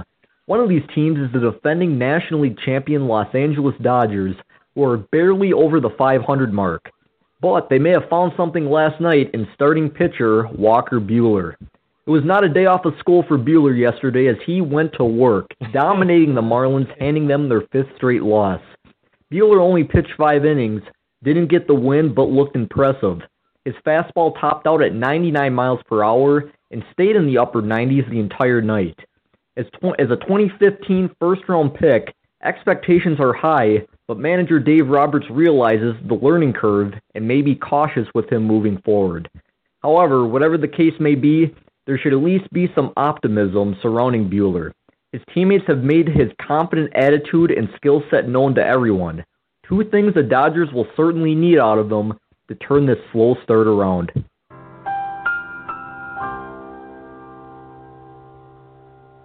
Shout out to Nick Hagberg. You're still a bitch for calling him barely over 500, but it's okay. Hey, he's not lying. You can't I get mad know, at I- the truth. Don't get I mad know, at I the truth. know. I know. Nick Hagberg I- I out just- there uh, swinging for him. I just want to walk up to the quarterback. Hey, Hagberg, man, why don't you come over here? Hey, what's uh, what's that? What's that right over there, man? Stay in your lane. Yeah. And then hit him with that right hook. Oh man. I'm just playing. I'm just playing. We got one more thing here before we go to our next break to close out the show. Where's that? Where's that? Oh, there it is. You the real MVP, MVP. You the real, you the real MVP. You the MVP, MVP. You the real, you the real MVP. It's so about Simone, oh yeah. Real MVP this week coming at you, sponsored by uh, I don't know, F uh, Tecate. I don't know. I just I didn't I realized that we don't have anything dedicated there. We got a ton of sponsors. Pick one. Uh, we might be partnering up with uh, 1-800-Flowers.com too. Mother's Day is coming around the corner, and they want to hook up with your boys at Strong Style Media. So if we get you some codes, you better buy your mom some nice flowers or the wife or something. If you if you know if the wife's a mother, or you know Elijah, your wife is a mom to your doggies. So buy her some flowers. 100flowers.com. Wait for the promo code. It's coming out. Anyway, shameless plug. Real MVP Jordan. There is no advantage to uh, going first or diverting and going second. Where do you want to stand on Real MVPs this week? I, I will go first because mine's kind of a mix. Uh, you know, for it's kind of it's kind of half spit take, half of real MVP, and I was really disappointed. Blog Talk pooped on us last week. Mm. Do you want you want it, you want one of these? I'll give you this. Real quick. Uh, so I'll, takes I'll, I'll, I'll, gonna, I'm gonna need both. I'm gonna need both. So Here you go. so my real my real, one. Real MVP. Now, hold, you, hold on, we got to we got to introduce it. You get the opening, Jordan. I was wondering where they're going to get another tuba player for the band. You, you got to get the opening for it. I'm sorry. I'm sorry. All right. So uh, before you know, obviously it's my real MVP, and obviously a uh, a a very special intertwined uh, spit take. Uh, do you know what uh, has uh, three chasers, two beaters, one keeper, and one seeker? Maybe there's a quaffle, two bludgers, and a golden snitch. Uh, uh, is this Harry Potter? That that's very yes, absolutely. Actually, there was the the uh, the U.S. the U.S. Quidditch Cup occurred last week, and I want to give a big shout outs to the champions, the University of Rochester Thestrals, as they beat uh, the number one ranked Texas Longhorn Quidditch. Uh, they beat them in a in a in a finals match, becoming the national champions of the U.S. Quidditch Cup. Get it, Rochester Thestrals. Get it. Wingardium Leviosa. Jordan, quit it, man. Just quit it right now. Quit it. um, la- let's go MVP. My real MVP is uh, Sean Couturier, Philadelphia Flyers, has a torn MCL, puts up a hat trick and two assists in an 8-5 loss to the Penguins. Um, I want nobody to say one word about hockey players when this dude tears his MCL and scores three goals in a playoff game. Tremendous feat. This dude deserves to get paid, by the way. Uh, but Sean Couturier, one of the bright spots on this young Philly uh, Philly Flyers team. Obviously, one of two teams, which is really interesting. Last, you know, as we talked about, New Jersey Devils, uh, number two pick hit Nico Hischier. Philly had number one and took Nolan Patrick. Obviously, both of those teams made the playoffs. We've talked about it a little bit. NHL, these guys get drafted and come right in. It's not like it used to be with six years in the minors or whatever. So kudos to, to Sean Couturier, repping Philly there. Ivan Provorov, a lot of young talent. Uh, Shayne Gostisbehere. Philly will be back. I'm still a Pens guy, but Philly will be back. You deserve all the praise in the world for for rocking an MCL injury, and you're like, ah, I'll just put in a hat trick, no big deal. Something the Wild Yes. can't do in there. but spit take time on my end here. I alluded this to you earlier. I will tell the congregation. A Washington Redskins fan sent a letter to Dan Snyder pleading, praying, and begging that he does not let Kirk Cousin walk to the Minnesota Vikings. He said this will be detriment to our organization. He is a top seven quarterback in the league. We had him top six, so I guess we graded him higher. Uh, shout out to Chris Ransom with the grading talk. But um, we had him higher, but he said, don't let him go there. That's the death wish for the team. He goes to the Vikings. This fan gets a FedEx package sent back from the Washington Redskins. He opens the package, and it's an autographed 8 by 10 of one Dan Snyder, the owner of the Washington Redskins. No. Man. Uh, that's just oh, that's bad. I you know I like I know I know you and I briefly talked about it, but uh, yeah, I I oh, I'd be so like I if is this guy a season ticket holder? Uh, yeah, yeah, he's a big. Oh, I cash him in. I cash. They're gone. After that, oh, they're they're gone, gone. All right. I I ugh ugh. I'm, I'm. I'm disgusted. Disgusted. Speaking of disgusting, you want to hit your spit take sounder for your your spit take? I'm gonna give it to you. There you go. There you go. Uh, speaking of disgusting, uh, the the obviously uh, the Philadelphia Eagles uh, during uh, one of their celebrated moments there. Um, did you know that uh, one of the fans? Uh, You didn't even get it out. Oh man! So on the parade, uh, this is coming from Travis Kelce, by the way.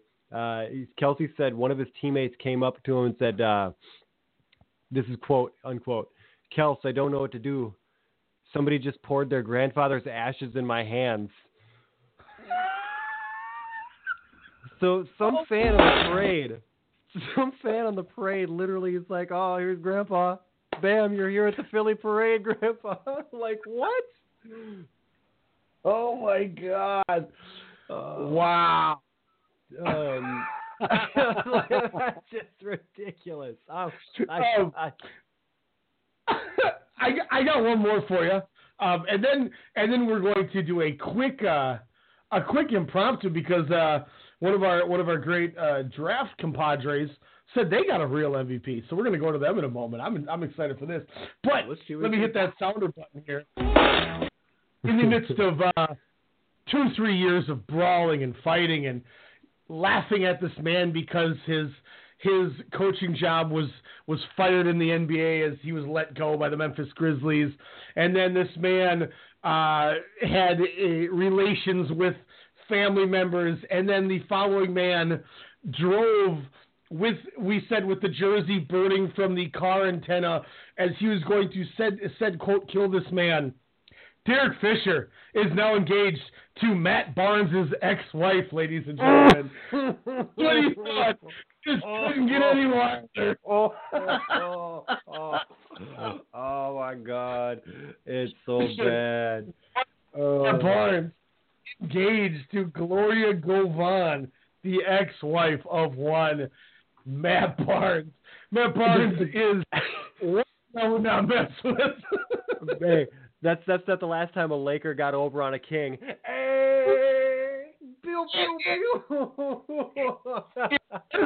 opens the door and Matt Barnes is standing there, you know what's going to go through his head is this right here. I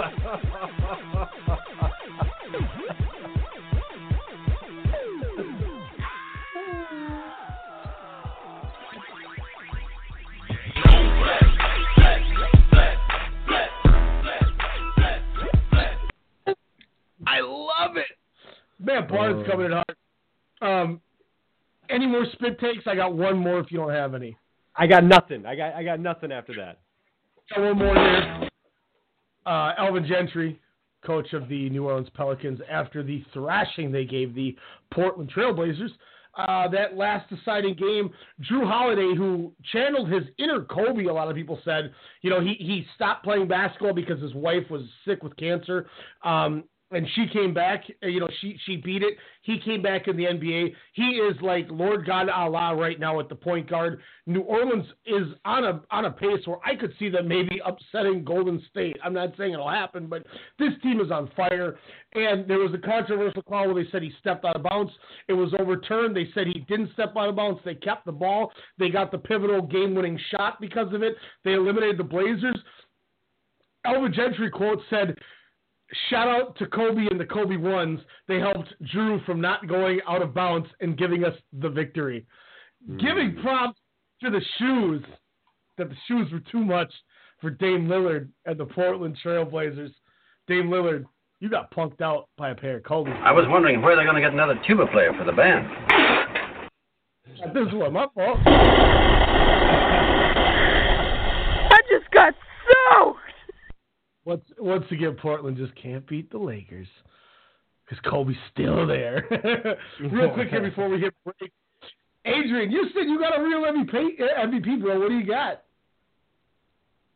Hey yo, Adrian. Adrian.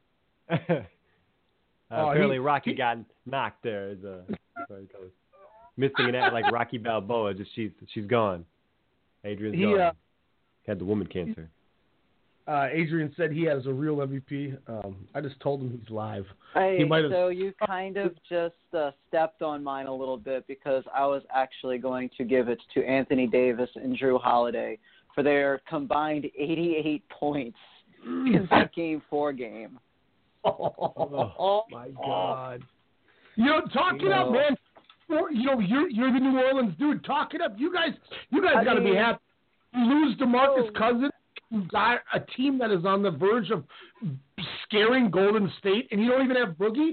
Preach, bro. This is the floor is yours, Adrian. I, it's the funny thing is, is it didn't even take that many shots for them to get there. Like Davis only took 24 shots, and he got 47 freaking points. um, he had three blocks too, so it's just one of those things where they just dominated the Trailblazers. And I, it, it was all over my timeline, the sweep memes, because of course, you know, we had that sweep meme that with Sean Payton take over during the uh, NFL playoffs over the Carolina Panthers, and everyone just started bringing that back, and it was just it was great to see. And I, I really hope these two can do something to make this playoff run maybe a little more special. and Maybe maybe people are sleeping on us a little too much. Ooh, I don't know if, if you saw it, Adrian. I can't remember if Jordan sent this to me or somebody else sent this to me. Um, and if it wasn't you, Jordan, I'm going to try to find it and get it to you.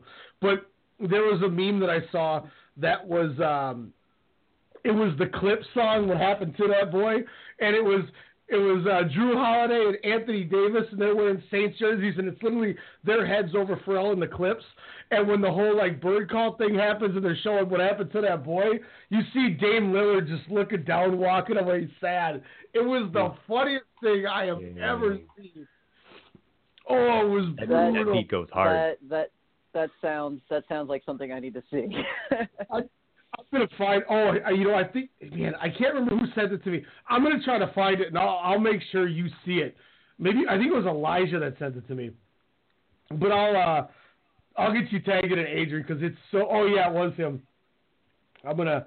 I'm, I'm sending it to you right now, Adrian, so you can check it out. But uh, awesome. it was hilarious. It was so funny, man. Thanks for the real MVP, man. I appreciate you jumping in, doing this extra work here, man. I love it, man. This is uh, it's been a fun show. We're gonna hit you out with our last commercial break of the evening. When we come back, we got about a half hour left or so. We're talking NHL playoffs, NBA playoffs, and what random uh, bourgeois we decided to talk about. Uh, knowing how we answer. Sportscast Radio, right back at you. Myself, Jordan Jiskara. This is Strong Style Media. Missing out on an awesome show sucks. SeatGeek is an app that lets you track your favorite artists and notifies you when they announce new shows nearby. You can even connect your favorite music services so that you never miss out again. SeatGeek, the smart way to buy tickets. Fan of pro wrestling like we are? We got you covered. From WWE, New Japan, Ring of Honor, Impact, Lucha Underground, All Japan, and more. We're talking the highs and lows in pro wrestling. Heck, we're even giving you people from the Okadas and Omega. We're even talking the Bone Soldiers and Enzo Amoris. Sorry, Daniel. We'll stick to guys like this. Ryan Cook here, and you can check me out along with my co-host Alex Mello each Monday night, 6 p.m. Central Standard Time, right here on the Strong Style Media Network.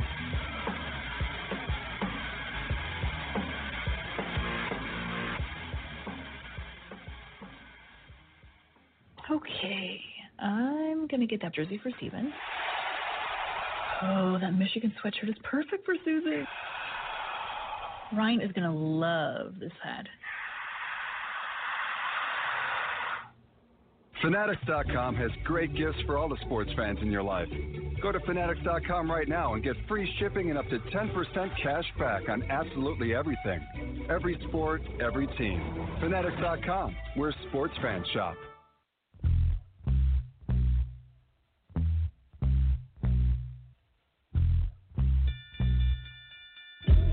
Calling all fight fans worldwide. My name is Elijah McNeil, and I'm one half of the best boxing podcast on the net, the one and only Standing 8 Count Radio. Do you like hard hitting commentary, analysis, and banter? Tune in on Sundays at 10 p.m. with my co host, Ryan the Technical Legend Cook, and I. Break it down. That's the Standing 8 Count Radio, 10 p.m. Sundays, Strong Style Media.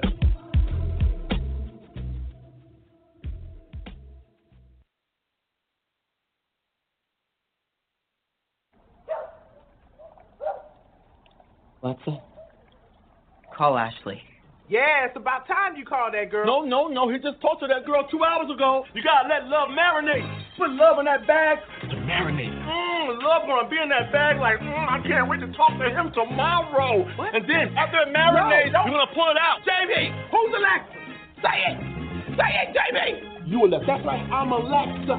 Thanks, guys, but I'll take it from here.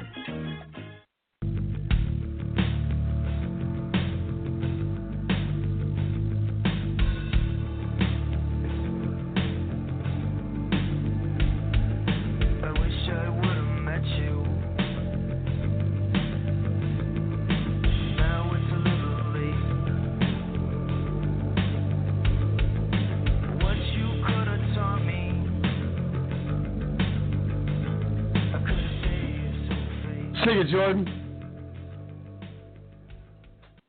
Hey man, nice shot. What a what a great way to end. Oh, fuck, Aaron. hey, hey man, nice shot. I um I had to do it the uh like the supreme gangster way, but I just Snapchatted you the uh that New Orleans say uh Pelicans thing I was talking about. So when we get out there, you have to check that out because it is hilarious. It is hilarious. Hila- What is that from? What, that is hilarious. I, I feel like that's just something that we say when uh, whenever we're doing our Rosie Perez impression. No, there was some comedy where the guy's like, "That is hilarious." Billy, that's get what it hilarious. I, I don't know. That's what I feel like. I always say like Billy. Billy is hilarious. The Stookies. If I wanted Sometimes when some you win- I too, I too am thirsty. Is it because we just don't understand English? Like I said, if you put them in the Eastern Conference, they could be fighting for that playoff spot also. Splitting an award, though, man. Yeah, I mean, I can't take it We if don't- either one because see, there's an gets a given. asterisk on Ben Simmons because he, on, there's a what? There's an Ostrich. because he's in his Why is that second year. He had a chance to asterisk. Asterisk. You are killing me tonight. Well, you know what I mean. It's like East Coast now. killing me. Look, you guys, like, y'all, y'all just speak proper English. We every do, second. Paul. but anyway, God, it makes me laugh every time. Paul Pierce was so mad in that promo. He was mad. He was Um, mad when when they tried to give uh, old boy extra couple minutes to welcome him back to Boston. Like I mean, man, man, Paul Pierce. Ron. Why didn't I get a Yeah. bit? Why didn't I? No, not Rondo. Uh, Uh, No, remember when he was mad this year? Why didn't they Why didn't they welcome me back? oh, damn. He was pissed. Yeah. Um, It's, so it's we, funny we 'cause have he- to stop here. Speaking of Rondo, Doug. Yeah. speaking of Rondo, killing in the playoffs, bro. Dude, he's. Why is it that Rajon Rondo, once the playoffs start, suddenly like just turns into like a, a freak? I, I don't know. Like it, it's it's ridiculous. That dude takes the entire se like it's like he spends the entire season in a in a hyperbaric chamber like like Goku, and then he comes out goes Super Saiyan for the playoffs only to get bounced out uh, eventually. So somebody has to find the Dragon Balls to resurrect his ass. you know, uh, Portland goes ham on, or Portland gets hammed on by by the Pelicans. Can the Pelicans make a run against Golden State, especially if there's no Curry? Hmm. I want to. With no Curry, yes. With Curry, no. That's my answer.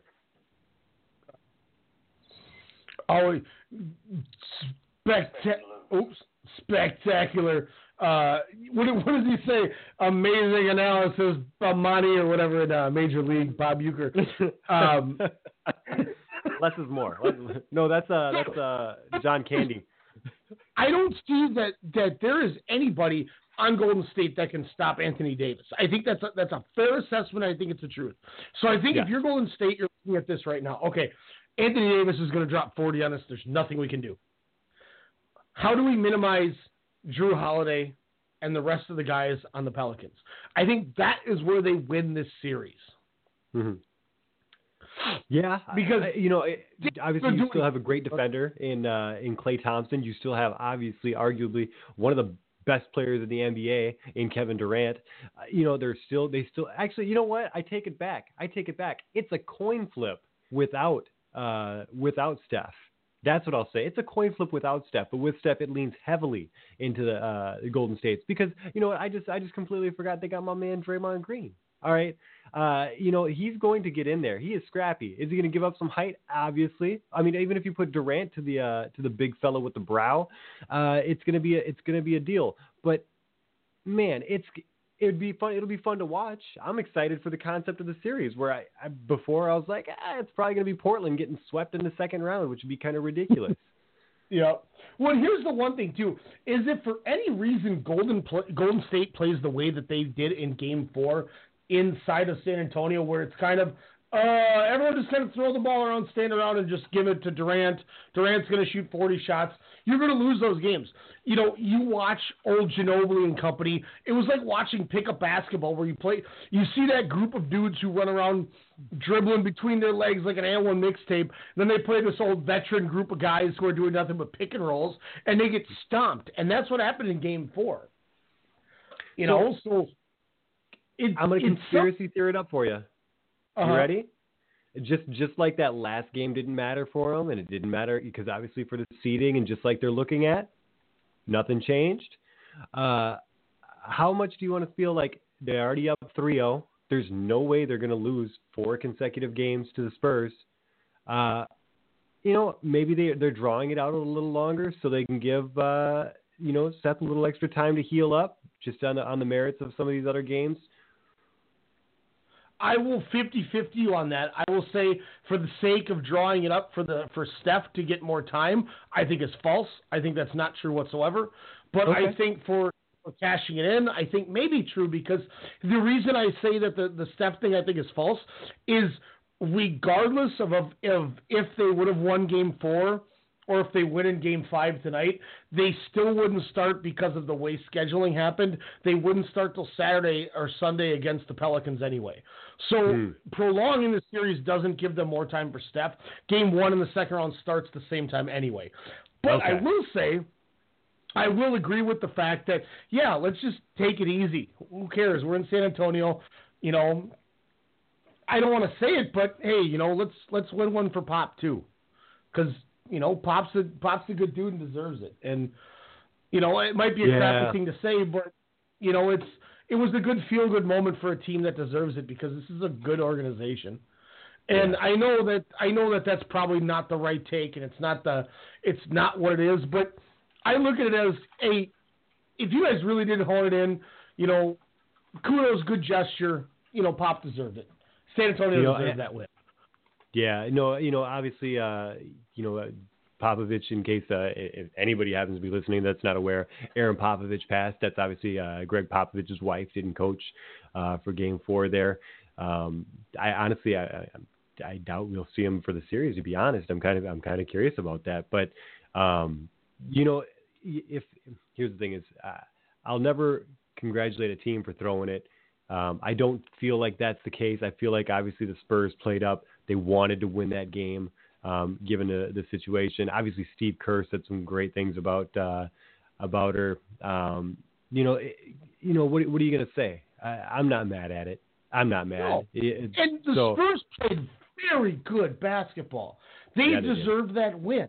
You know, That's right. They played whether whether Golden State was just kind of ho humming it like they did, you know, in Game Four against the Cavs, so they could win it on home court to win the title on home court in Game Five last year. The Spurs came out and played, and they deserve the victory. Yep, I agree. I 100% agree. Uh, yeah, I, Ginobili looking about uh, instead about 100 years old, looking about 55. Um, you know, you had uh, you had really weird plays with. Uh, yeah, yeah, yeah. I, I that's fine. I, I'm I'm okay with it. I'm okay. You know, I, I don't cheer the Spurs often, but when I do, usually there's a good reason. So so shout out to the Spurs for getting uh, what's going to end at the end of the day going to be a moral victory or or I don't want to say a sympathy victory, but a, a, a- an emotional victory is what I'll call it, and and and going along from there. Um, that, Now, that's all I can say will about it. I will say they play tonight. Uh, tip off is any minute now. If San Antonio steals Game Five in Golden State and they have to go back to San Antonio for Game Six, I might be a little nervous for if I'm Golden State. I might go, okay, that's two in a row, and now we're playing at the Alamo Dome. If they win this game, they've just won three straight and forced it to seven. Now that's a little cause for concern. So I think Golden State Game Five, they're at home. They need to close it out now and be done. It is. It, it'll be Um, done. It will be done because there's no way. And also, uh, granted, granted, this is the year where a 16 is beat a one team, uh, but uh, there's there's no way a, a team's coming back down down three against against the Golden Golden State's going to lose four straight. When's the last time Golden State has lost four straight games? I, I couldn't tell you. I couldn't tell you. Uh, speaking of closing out, uh, the the presence of McMillie uh, in Philly showing up tonight. He's ringing the bell.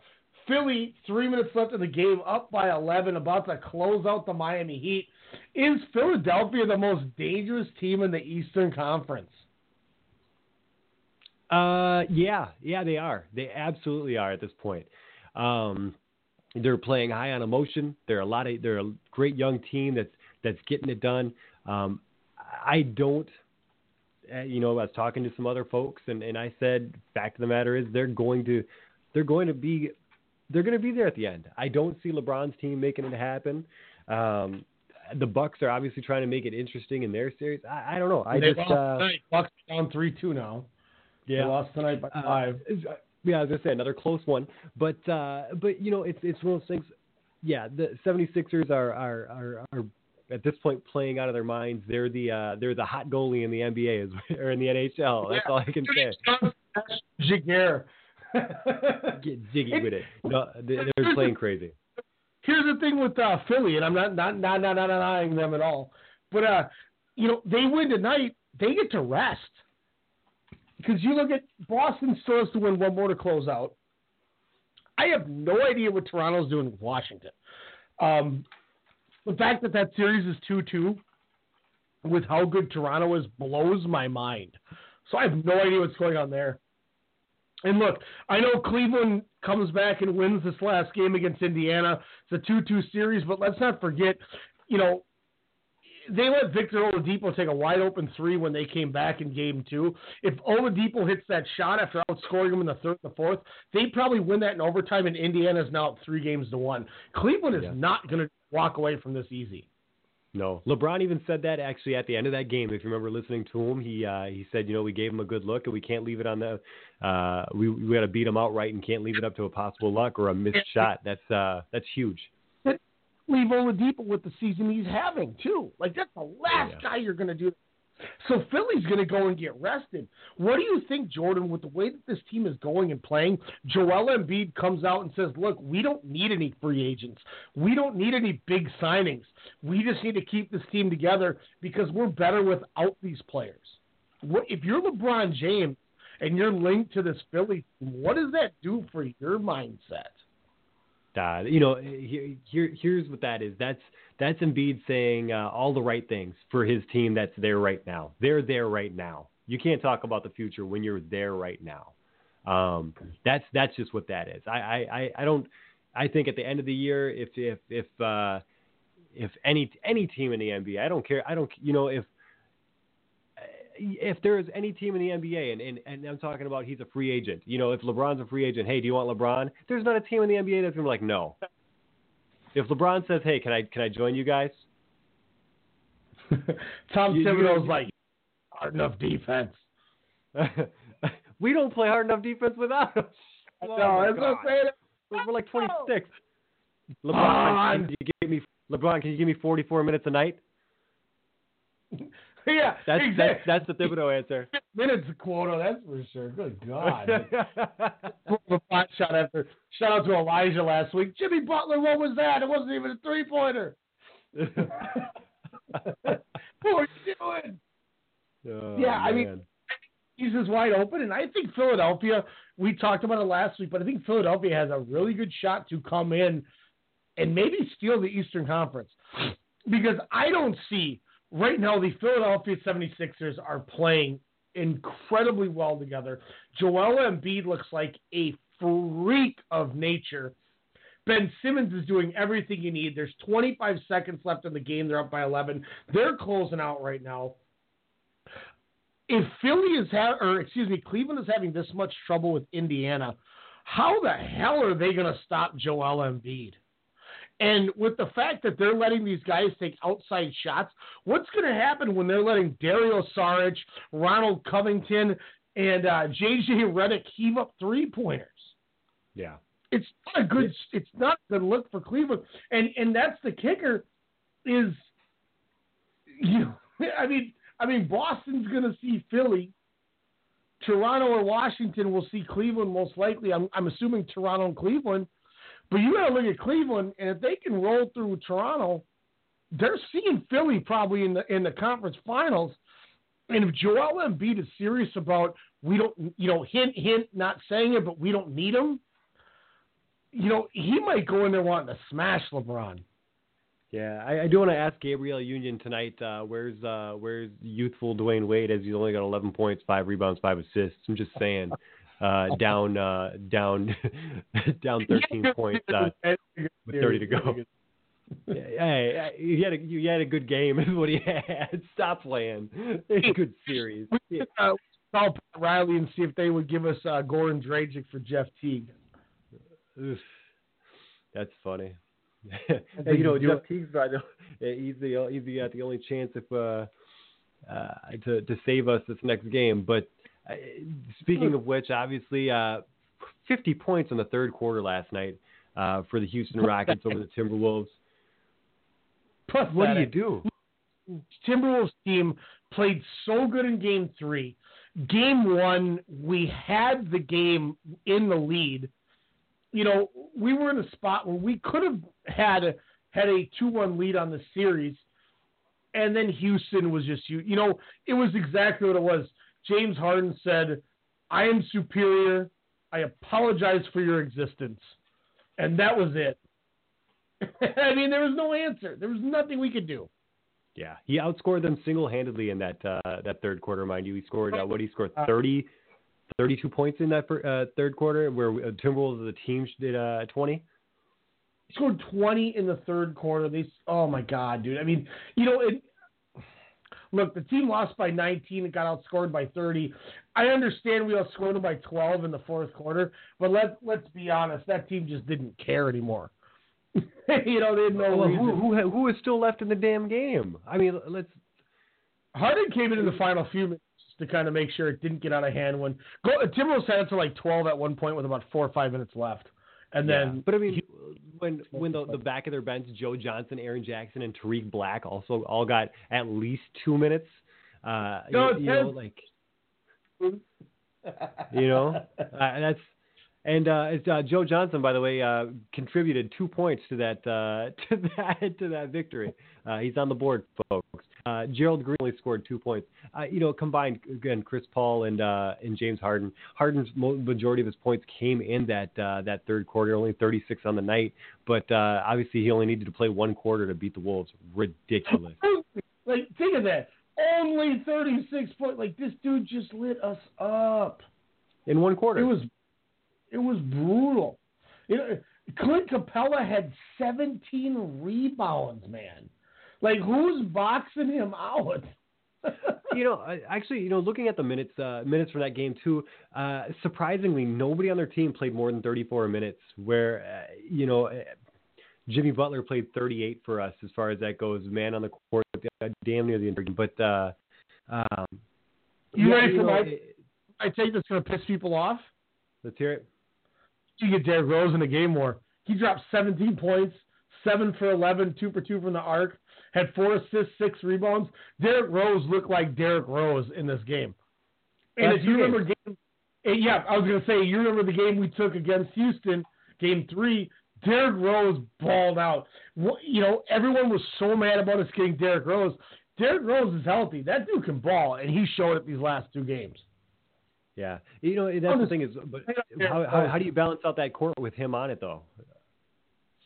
Hey, you know, if if if this dude's gonna play for the league minimum, and he's gonna ball out, what can I do to move Jeff Teague's nineteen million dollars or whatever?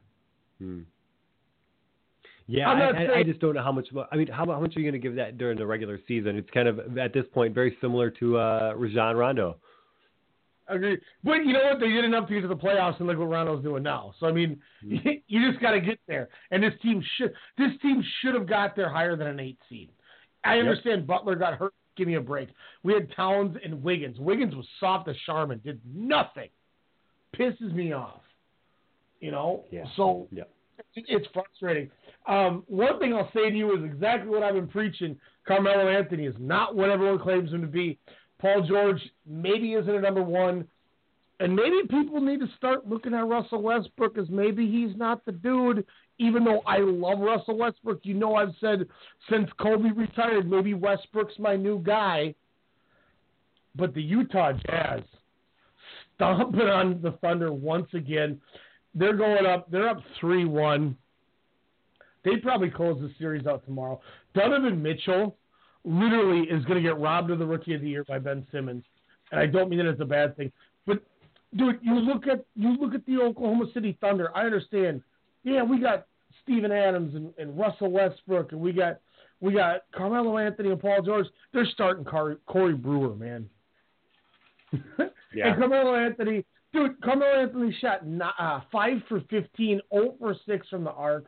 He's he's proving that once again he isn't anything more than a scorer in the Olympics. Dude's a minus 18, puts up 11 points, no dimes. I mean, sorry, it doesn't help. You're starting Corey Brewer for his defense, supposedly, puts up three points, gets zero assists and zero rebounds. Why are you starting him on your team? Paul George does drop 32. Westbrook drops 23. But even even Russell Westbrook, for as much as I, I praise him, I will say as much as I praise him, dude only had three dimes. Either the people he's passing to wasn't scoring. Well, obviously, Paul George is nine for 21 and Carmelo is five for 18. That's got to be a lot of misses, man. That's a I mean, lot George of misses. got 12 for 12 from the from the free throw line. That's where his points came from. Yeah, but I mean, look, look at Paul George, two for nine for the three point. Like, I don't want Paul George shooting threes at this point. If you're going to be getting to the line, get to the damn line. I mean, Carmelo two for 15 from the arc. Why is this Yeah. happening? I have a bad feeling, and I know Sam Press since they moved OKC, uh, the the Sonics to OKC. It's been Scott Brooks and Billy Donovan. They've only had two co- coaches, and I know Sam Presti isn't somebody who fires their coaches. But Billy Donovan might go on the hot seat if they lose this series, man. And I don't think it's fair for Billy Donovan because they bring in Carmelo Anthony, who he's got to give minutes to, and is just not productive. Paul George, I'm sorry, but he's already he's already wearing purple and gold to me in his mind. That's just what's going down. And you know, Russell Westbrook, everything everyone he says is this dude will give you the shirt off his back. He's the most loyal dude there is. You know, there's only so much where, where uh, until you start looking at it going, I'm in a situation that's never going to win. He's going to be the Barry Sanders of basketball. Yeah, and I think getting slapped around this round by the Utah Jazz is a nice wake up where Russ might be finally going. You know, remember KG when he was crying when we traded him because all he wanted to do was win for us, and he knew it was impossible, and he didn't want to leave, but we did it for him. Yeah. How long till Sam Presti does that for Westbrook? Well, you know, and that's win- the funny thing because obviously he signed a contract here out of loyalty. You know what I mean? Mhm. Like that's that's that's an interesting concept. That's that's a that's a really interesting concept, and I think I that man, if that would happen, you know, on some Mariah Carey butterfly, uh, if you should return to me, uh, a la type thing. Uh, I I don't know, man. That's that's almost I, I feel like it's almost a little too far fetched in this over businessy world at this point. Um, yeah, I don't know. That that he trades Westbrook with like a blessing kind of thing. You know what I mean? Like, it, it, But here's gonna- what it- Do you risk him leaving for nothing when you just watched Kevin Durant leave for nothing? At this point, yeah, because you also you also Westbrook also re-signed with you. You know what I mean? So I don't think there'd be a per, there wouldn't be a person in the world that'd get mad at Westbrook for for for not re-upping. Now, obviously, you can trade him, but I'm just saying, like to, to be the to be the blessing of trades, a la uh, the uh, the Celtics situation, where granted we probably got took overall. Uh, Horford not being what uh, what he what he currently is, oddly Yep. enough.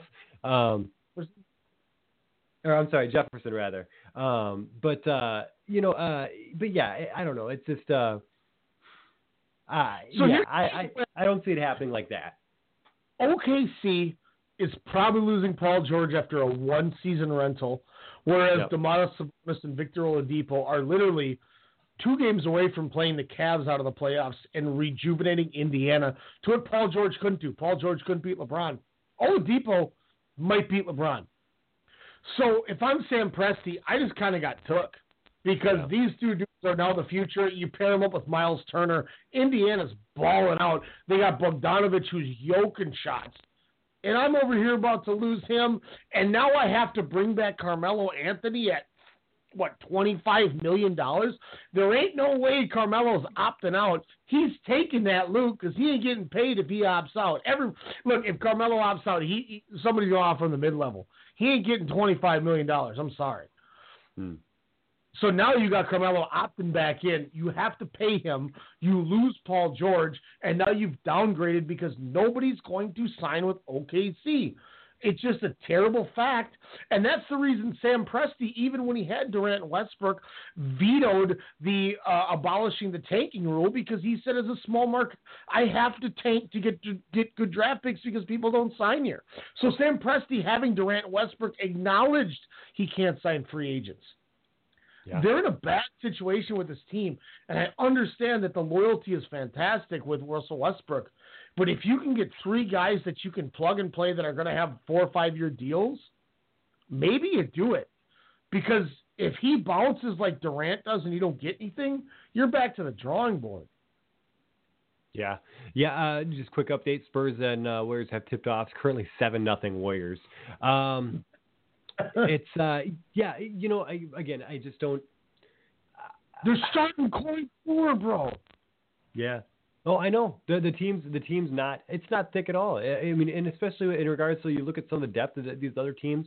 I mean, even God, even Miami's a deeper team, which is which is scary to think too because uh, you know they're they're an eight seed.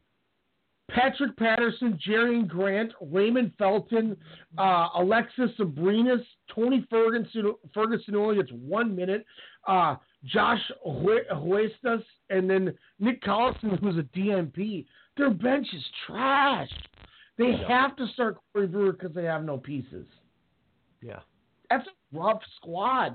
And you know, you you look at Utah's starting five: Derrick Favors plus fifteen, Joe Ingles plus fifteen, Rudy Gobert plus nineteen, Donovan Mitchell plus twenty-two, and the man of the hour, Ricky freaking Rubio plus twenty-two. Yeah, At no, you know, Ricky Rubio contributes so much because it, and it's not his shot. Because what was he four for twelve if I remember right? Like he he didn't he was shooting like he was here.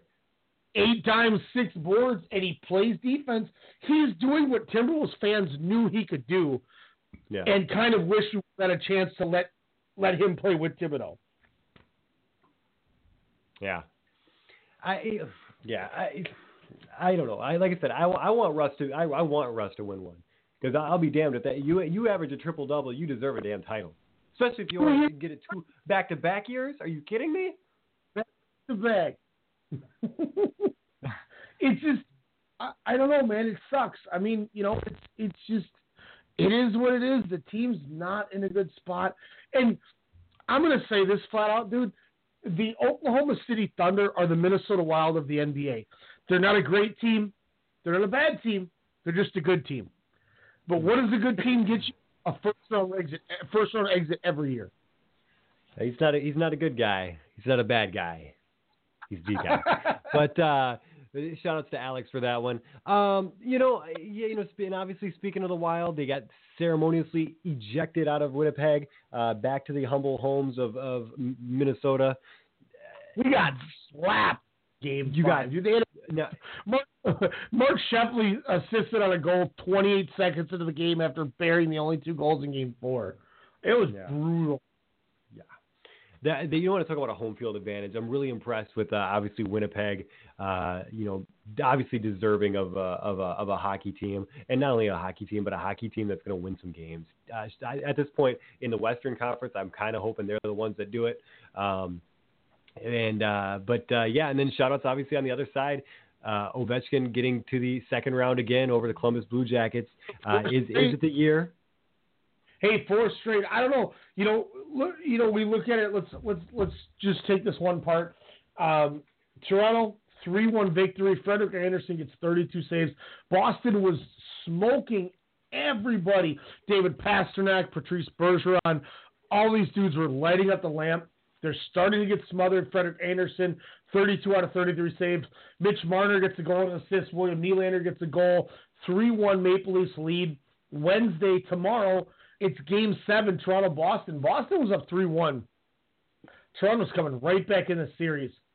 And then right after this ends, Thursday, we start all over and we start with some banger games. The Sharks, who we both ate crow, sweep the Ducks. But then their opponent, the Las Vegas Knights, sweep the Kings.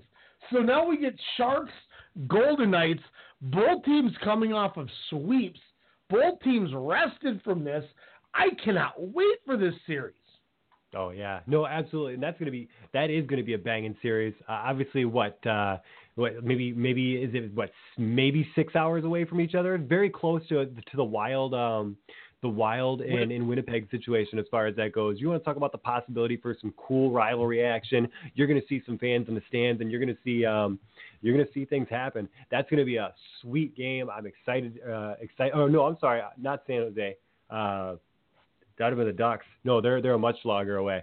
Um, but uh, yeah, no, it's, it's still gonna be a, it's still gonna be an awesome. Uh, uh, it's still gonna be an awesome series. Uh, the, the Sharks obviously got a lot of unfinished business, and we can see if they can finally uh, push through this time. But uh, but I'm on this merit. I'm gonna take I'm gonna take the hot goalie. I'm gonna take I'm gonna take Las Vegas in this series.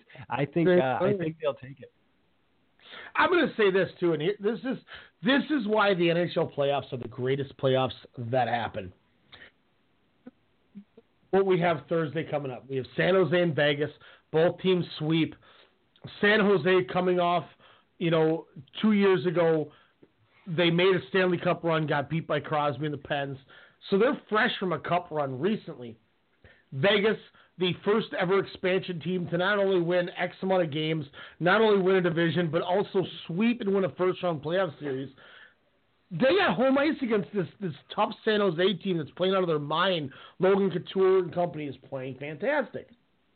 Now you move to the other series in this conference. Winnipeg and Nashville, the top two teams statistically in the NHL.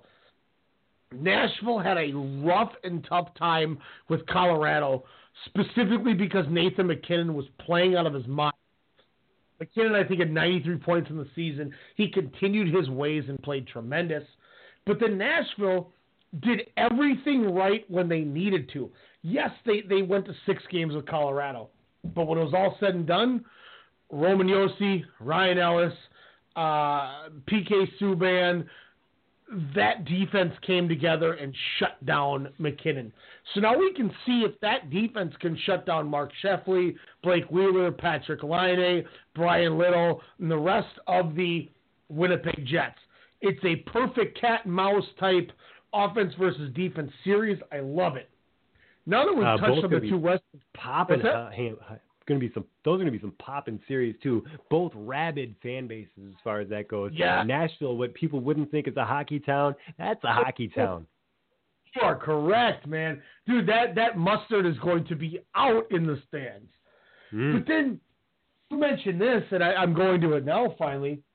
Once again, we get Crosby Ovechkin in the playoffs. Can Ovechkin finally beat Sidney Crosby? My question for you, because I don't know if, if he's still out, and you have the hot hand with the notes, have they said anything on Evgeny Malkin? I know Evgeny Malkin and Carl Hagelin are day to day. They did not practice today. They are also a game time decision versus the Capitals on Thursday. Is there anything that I'm missing that Uh, doesn't there's- show them playing? They're still listed as today uh, day to day. Uh, Malkin did not practice, as you said. Signs point to not playing yet. If you're not going to skate, you're not going to play, and that's going to be the fact. You're not going to send him out there uh, at least not warmed up. So I'm going to say Malkin is definitely going to be uh, probably going to be out of that. What about Carl Hagelin? I think Carl Hagelin?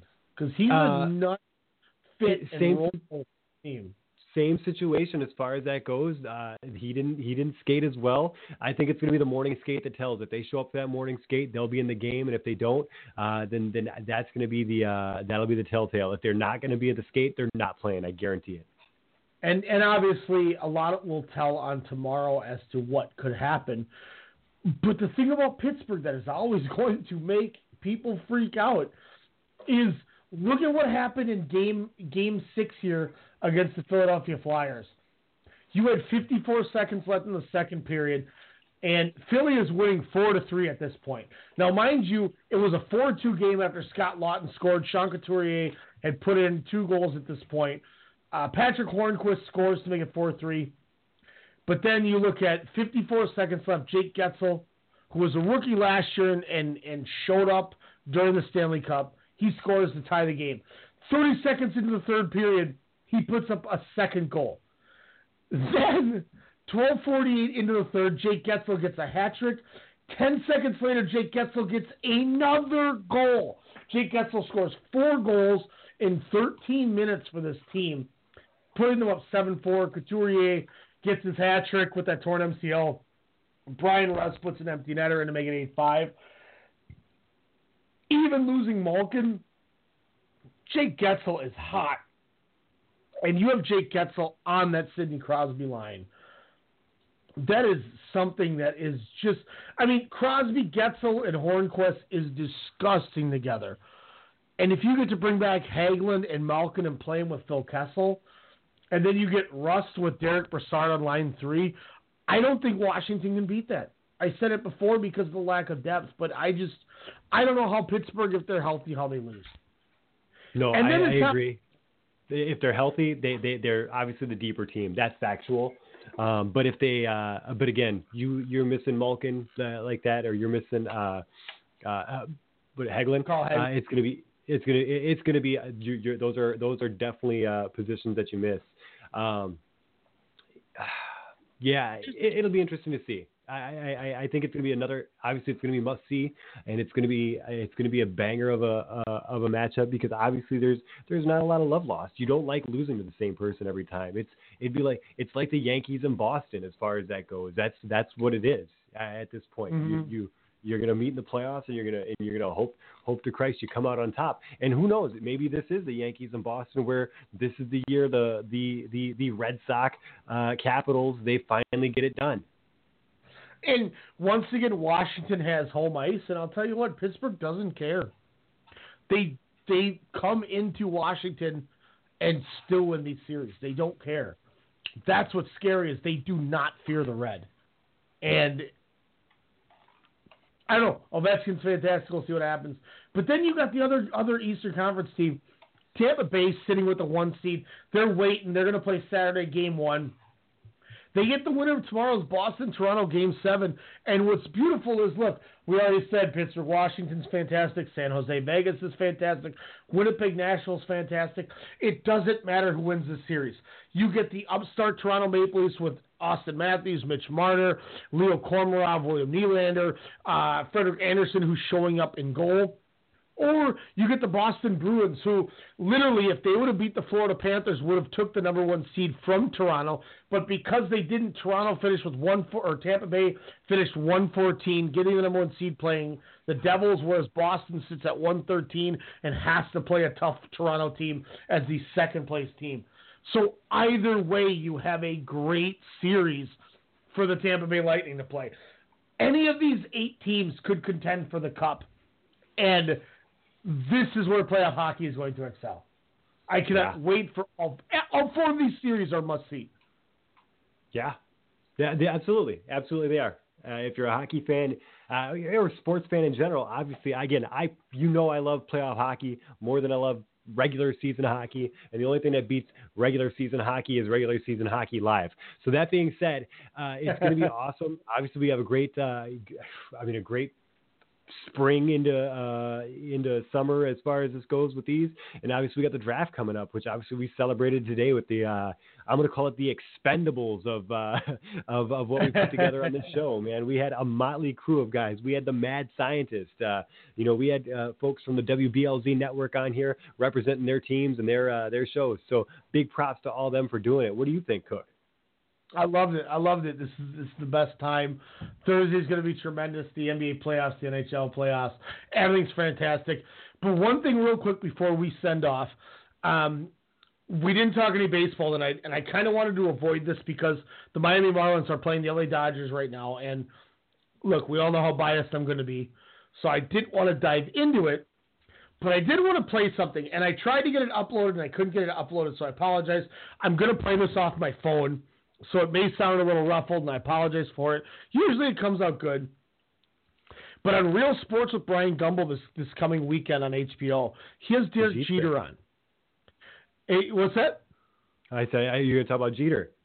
Brian Gumbel addresses the Miami Marlins tanking, and Derek Jeter gets hot. And it makes me really excited for this conversation because it's not out yet. Now, this is only about a minute long. This was leaked. This is the only thing that we have of this. But I just want to play this for you and get your thought of it, Jordan, before we wrap up tonight. This is Brian Gumbel with Derek Jeter on Real Sports this coming weekend on HBO. Tanking. What is not tanking? Tanking is not trying your hardest to win ball games every day. We're trying to win ball games every day. If you trade your best players in exchange for prospects, um, it's unlikely you're going to win more games in the immediate future. When you take the field, you have an opportunity to win each and every day. Each and every day.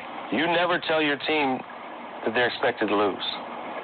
Never. Not, now you can think. No, no, I can't tell you how you think. Like I see your mind. I see that's how you think. I don't think like that. That's your mind No, I get like that, but I, I guess not in so many but words. you don't. But you don't get it. I do. You don't. We have two different minds. I can't wait to get you on the golf course, man. We got. I, I mean, I can't wait for this one. No, I mean, You're mentally weak. uh, no, I, I just, I'm, I'm realistic. Okay, now here's I cannot wait to hear the rest of that conversation between Derek Jeter and Brian Gumbel. Because boy, Derek Jeter was getting he, he was getting like I'm mad at A Rod pissed. yeah, you know, it's, it's funny. I, I you know I listen to that too, and I'm like, and I, I get kind of salty too because, you know, obviously, uh, you know, you want to talk about the trades and and maybe a sweetheart deal to the Yankees, but fact of the matter is, uh, Giancarlo had a no trade clause, so really he was in the driver's seat in that entire existence there. Um, you know, the Dodgers are literally the only teams he was going to waive it for. Yeah, so I mean, there's there's that aspect. Um, as far as you know, these these prospects are getting it done with young players. I don't know if you ever heard of this. Uh, there, there's uh, there's these these guys that all played for the Yankees at one point. Uh, they all came up uh, in the same year of '94, but they also played in the minors uh, together. Uh, they're called the Core Four. Some guy named uh, Andy Pettitte. Uh, there's this fellow named Jorge Posada.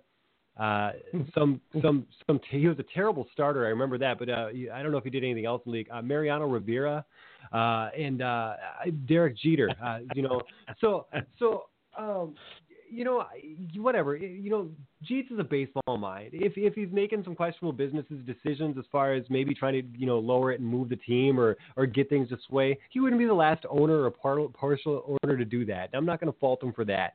I guarantee an 126 game season. All right, this isn't major league here. Uh, or you know, as far as it goes, you're never going to go out and tell. He's not the. Uh, he's not the uh who was the, the the lady owner in the first one where it's like oh i'm going to put together the worst team possible Oh yeah, yeah, I you know know what i mean? Like they, like literally these people are making it sound like the actual that's the actual uh plot of of of major league. Like he's putting it together to uh putting together a bad team together in hopes that they lose so they can move them that's just ridiculous.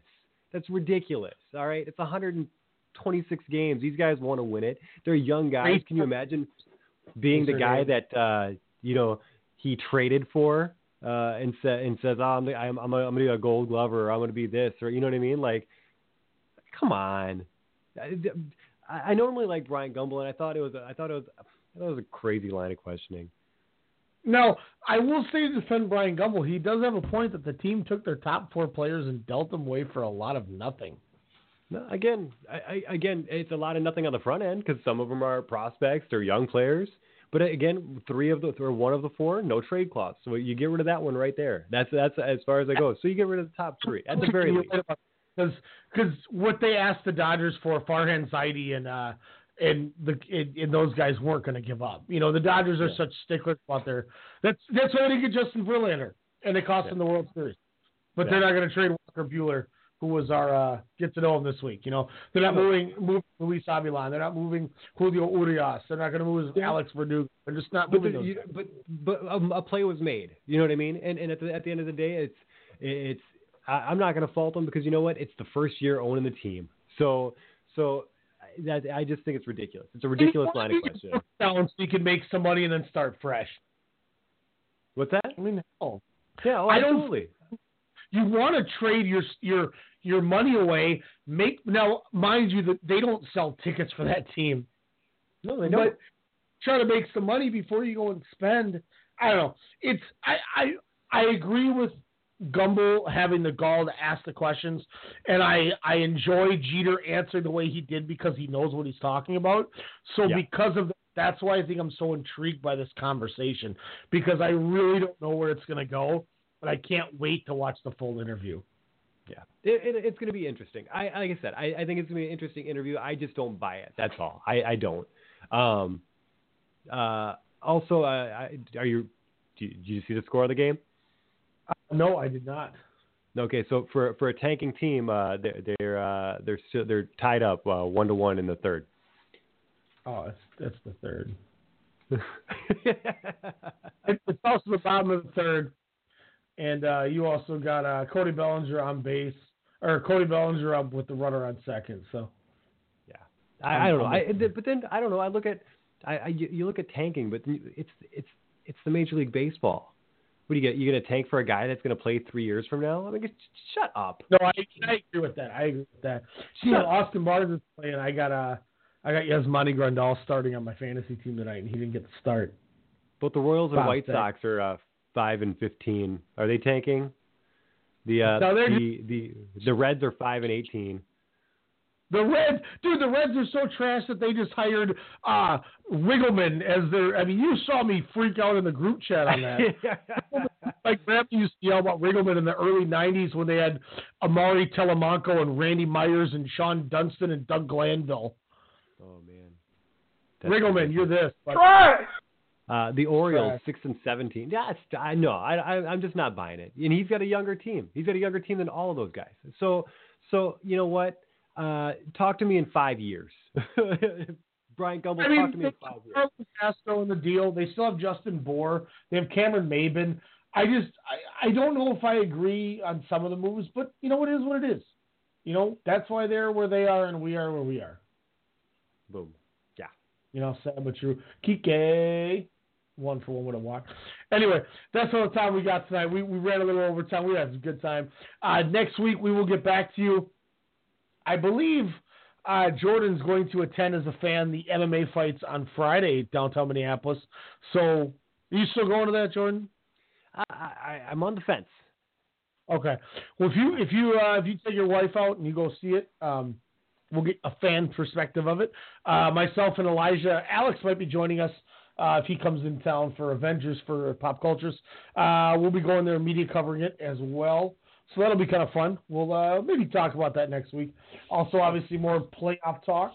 What's up? Uh, speak, speaking of uh, Elijah, obviously, uh, if you didn't listen last week uh, to Sunday's uh, standing eight count, Jamal James, uh, obviously uh, great boxer, Minnesota uh, native, put on a great interview for the guys. So go back and listen on your iTunes, on your Stitcher, or uh, obviously the Blog Talk archives. Definitely worth a listen.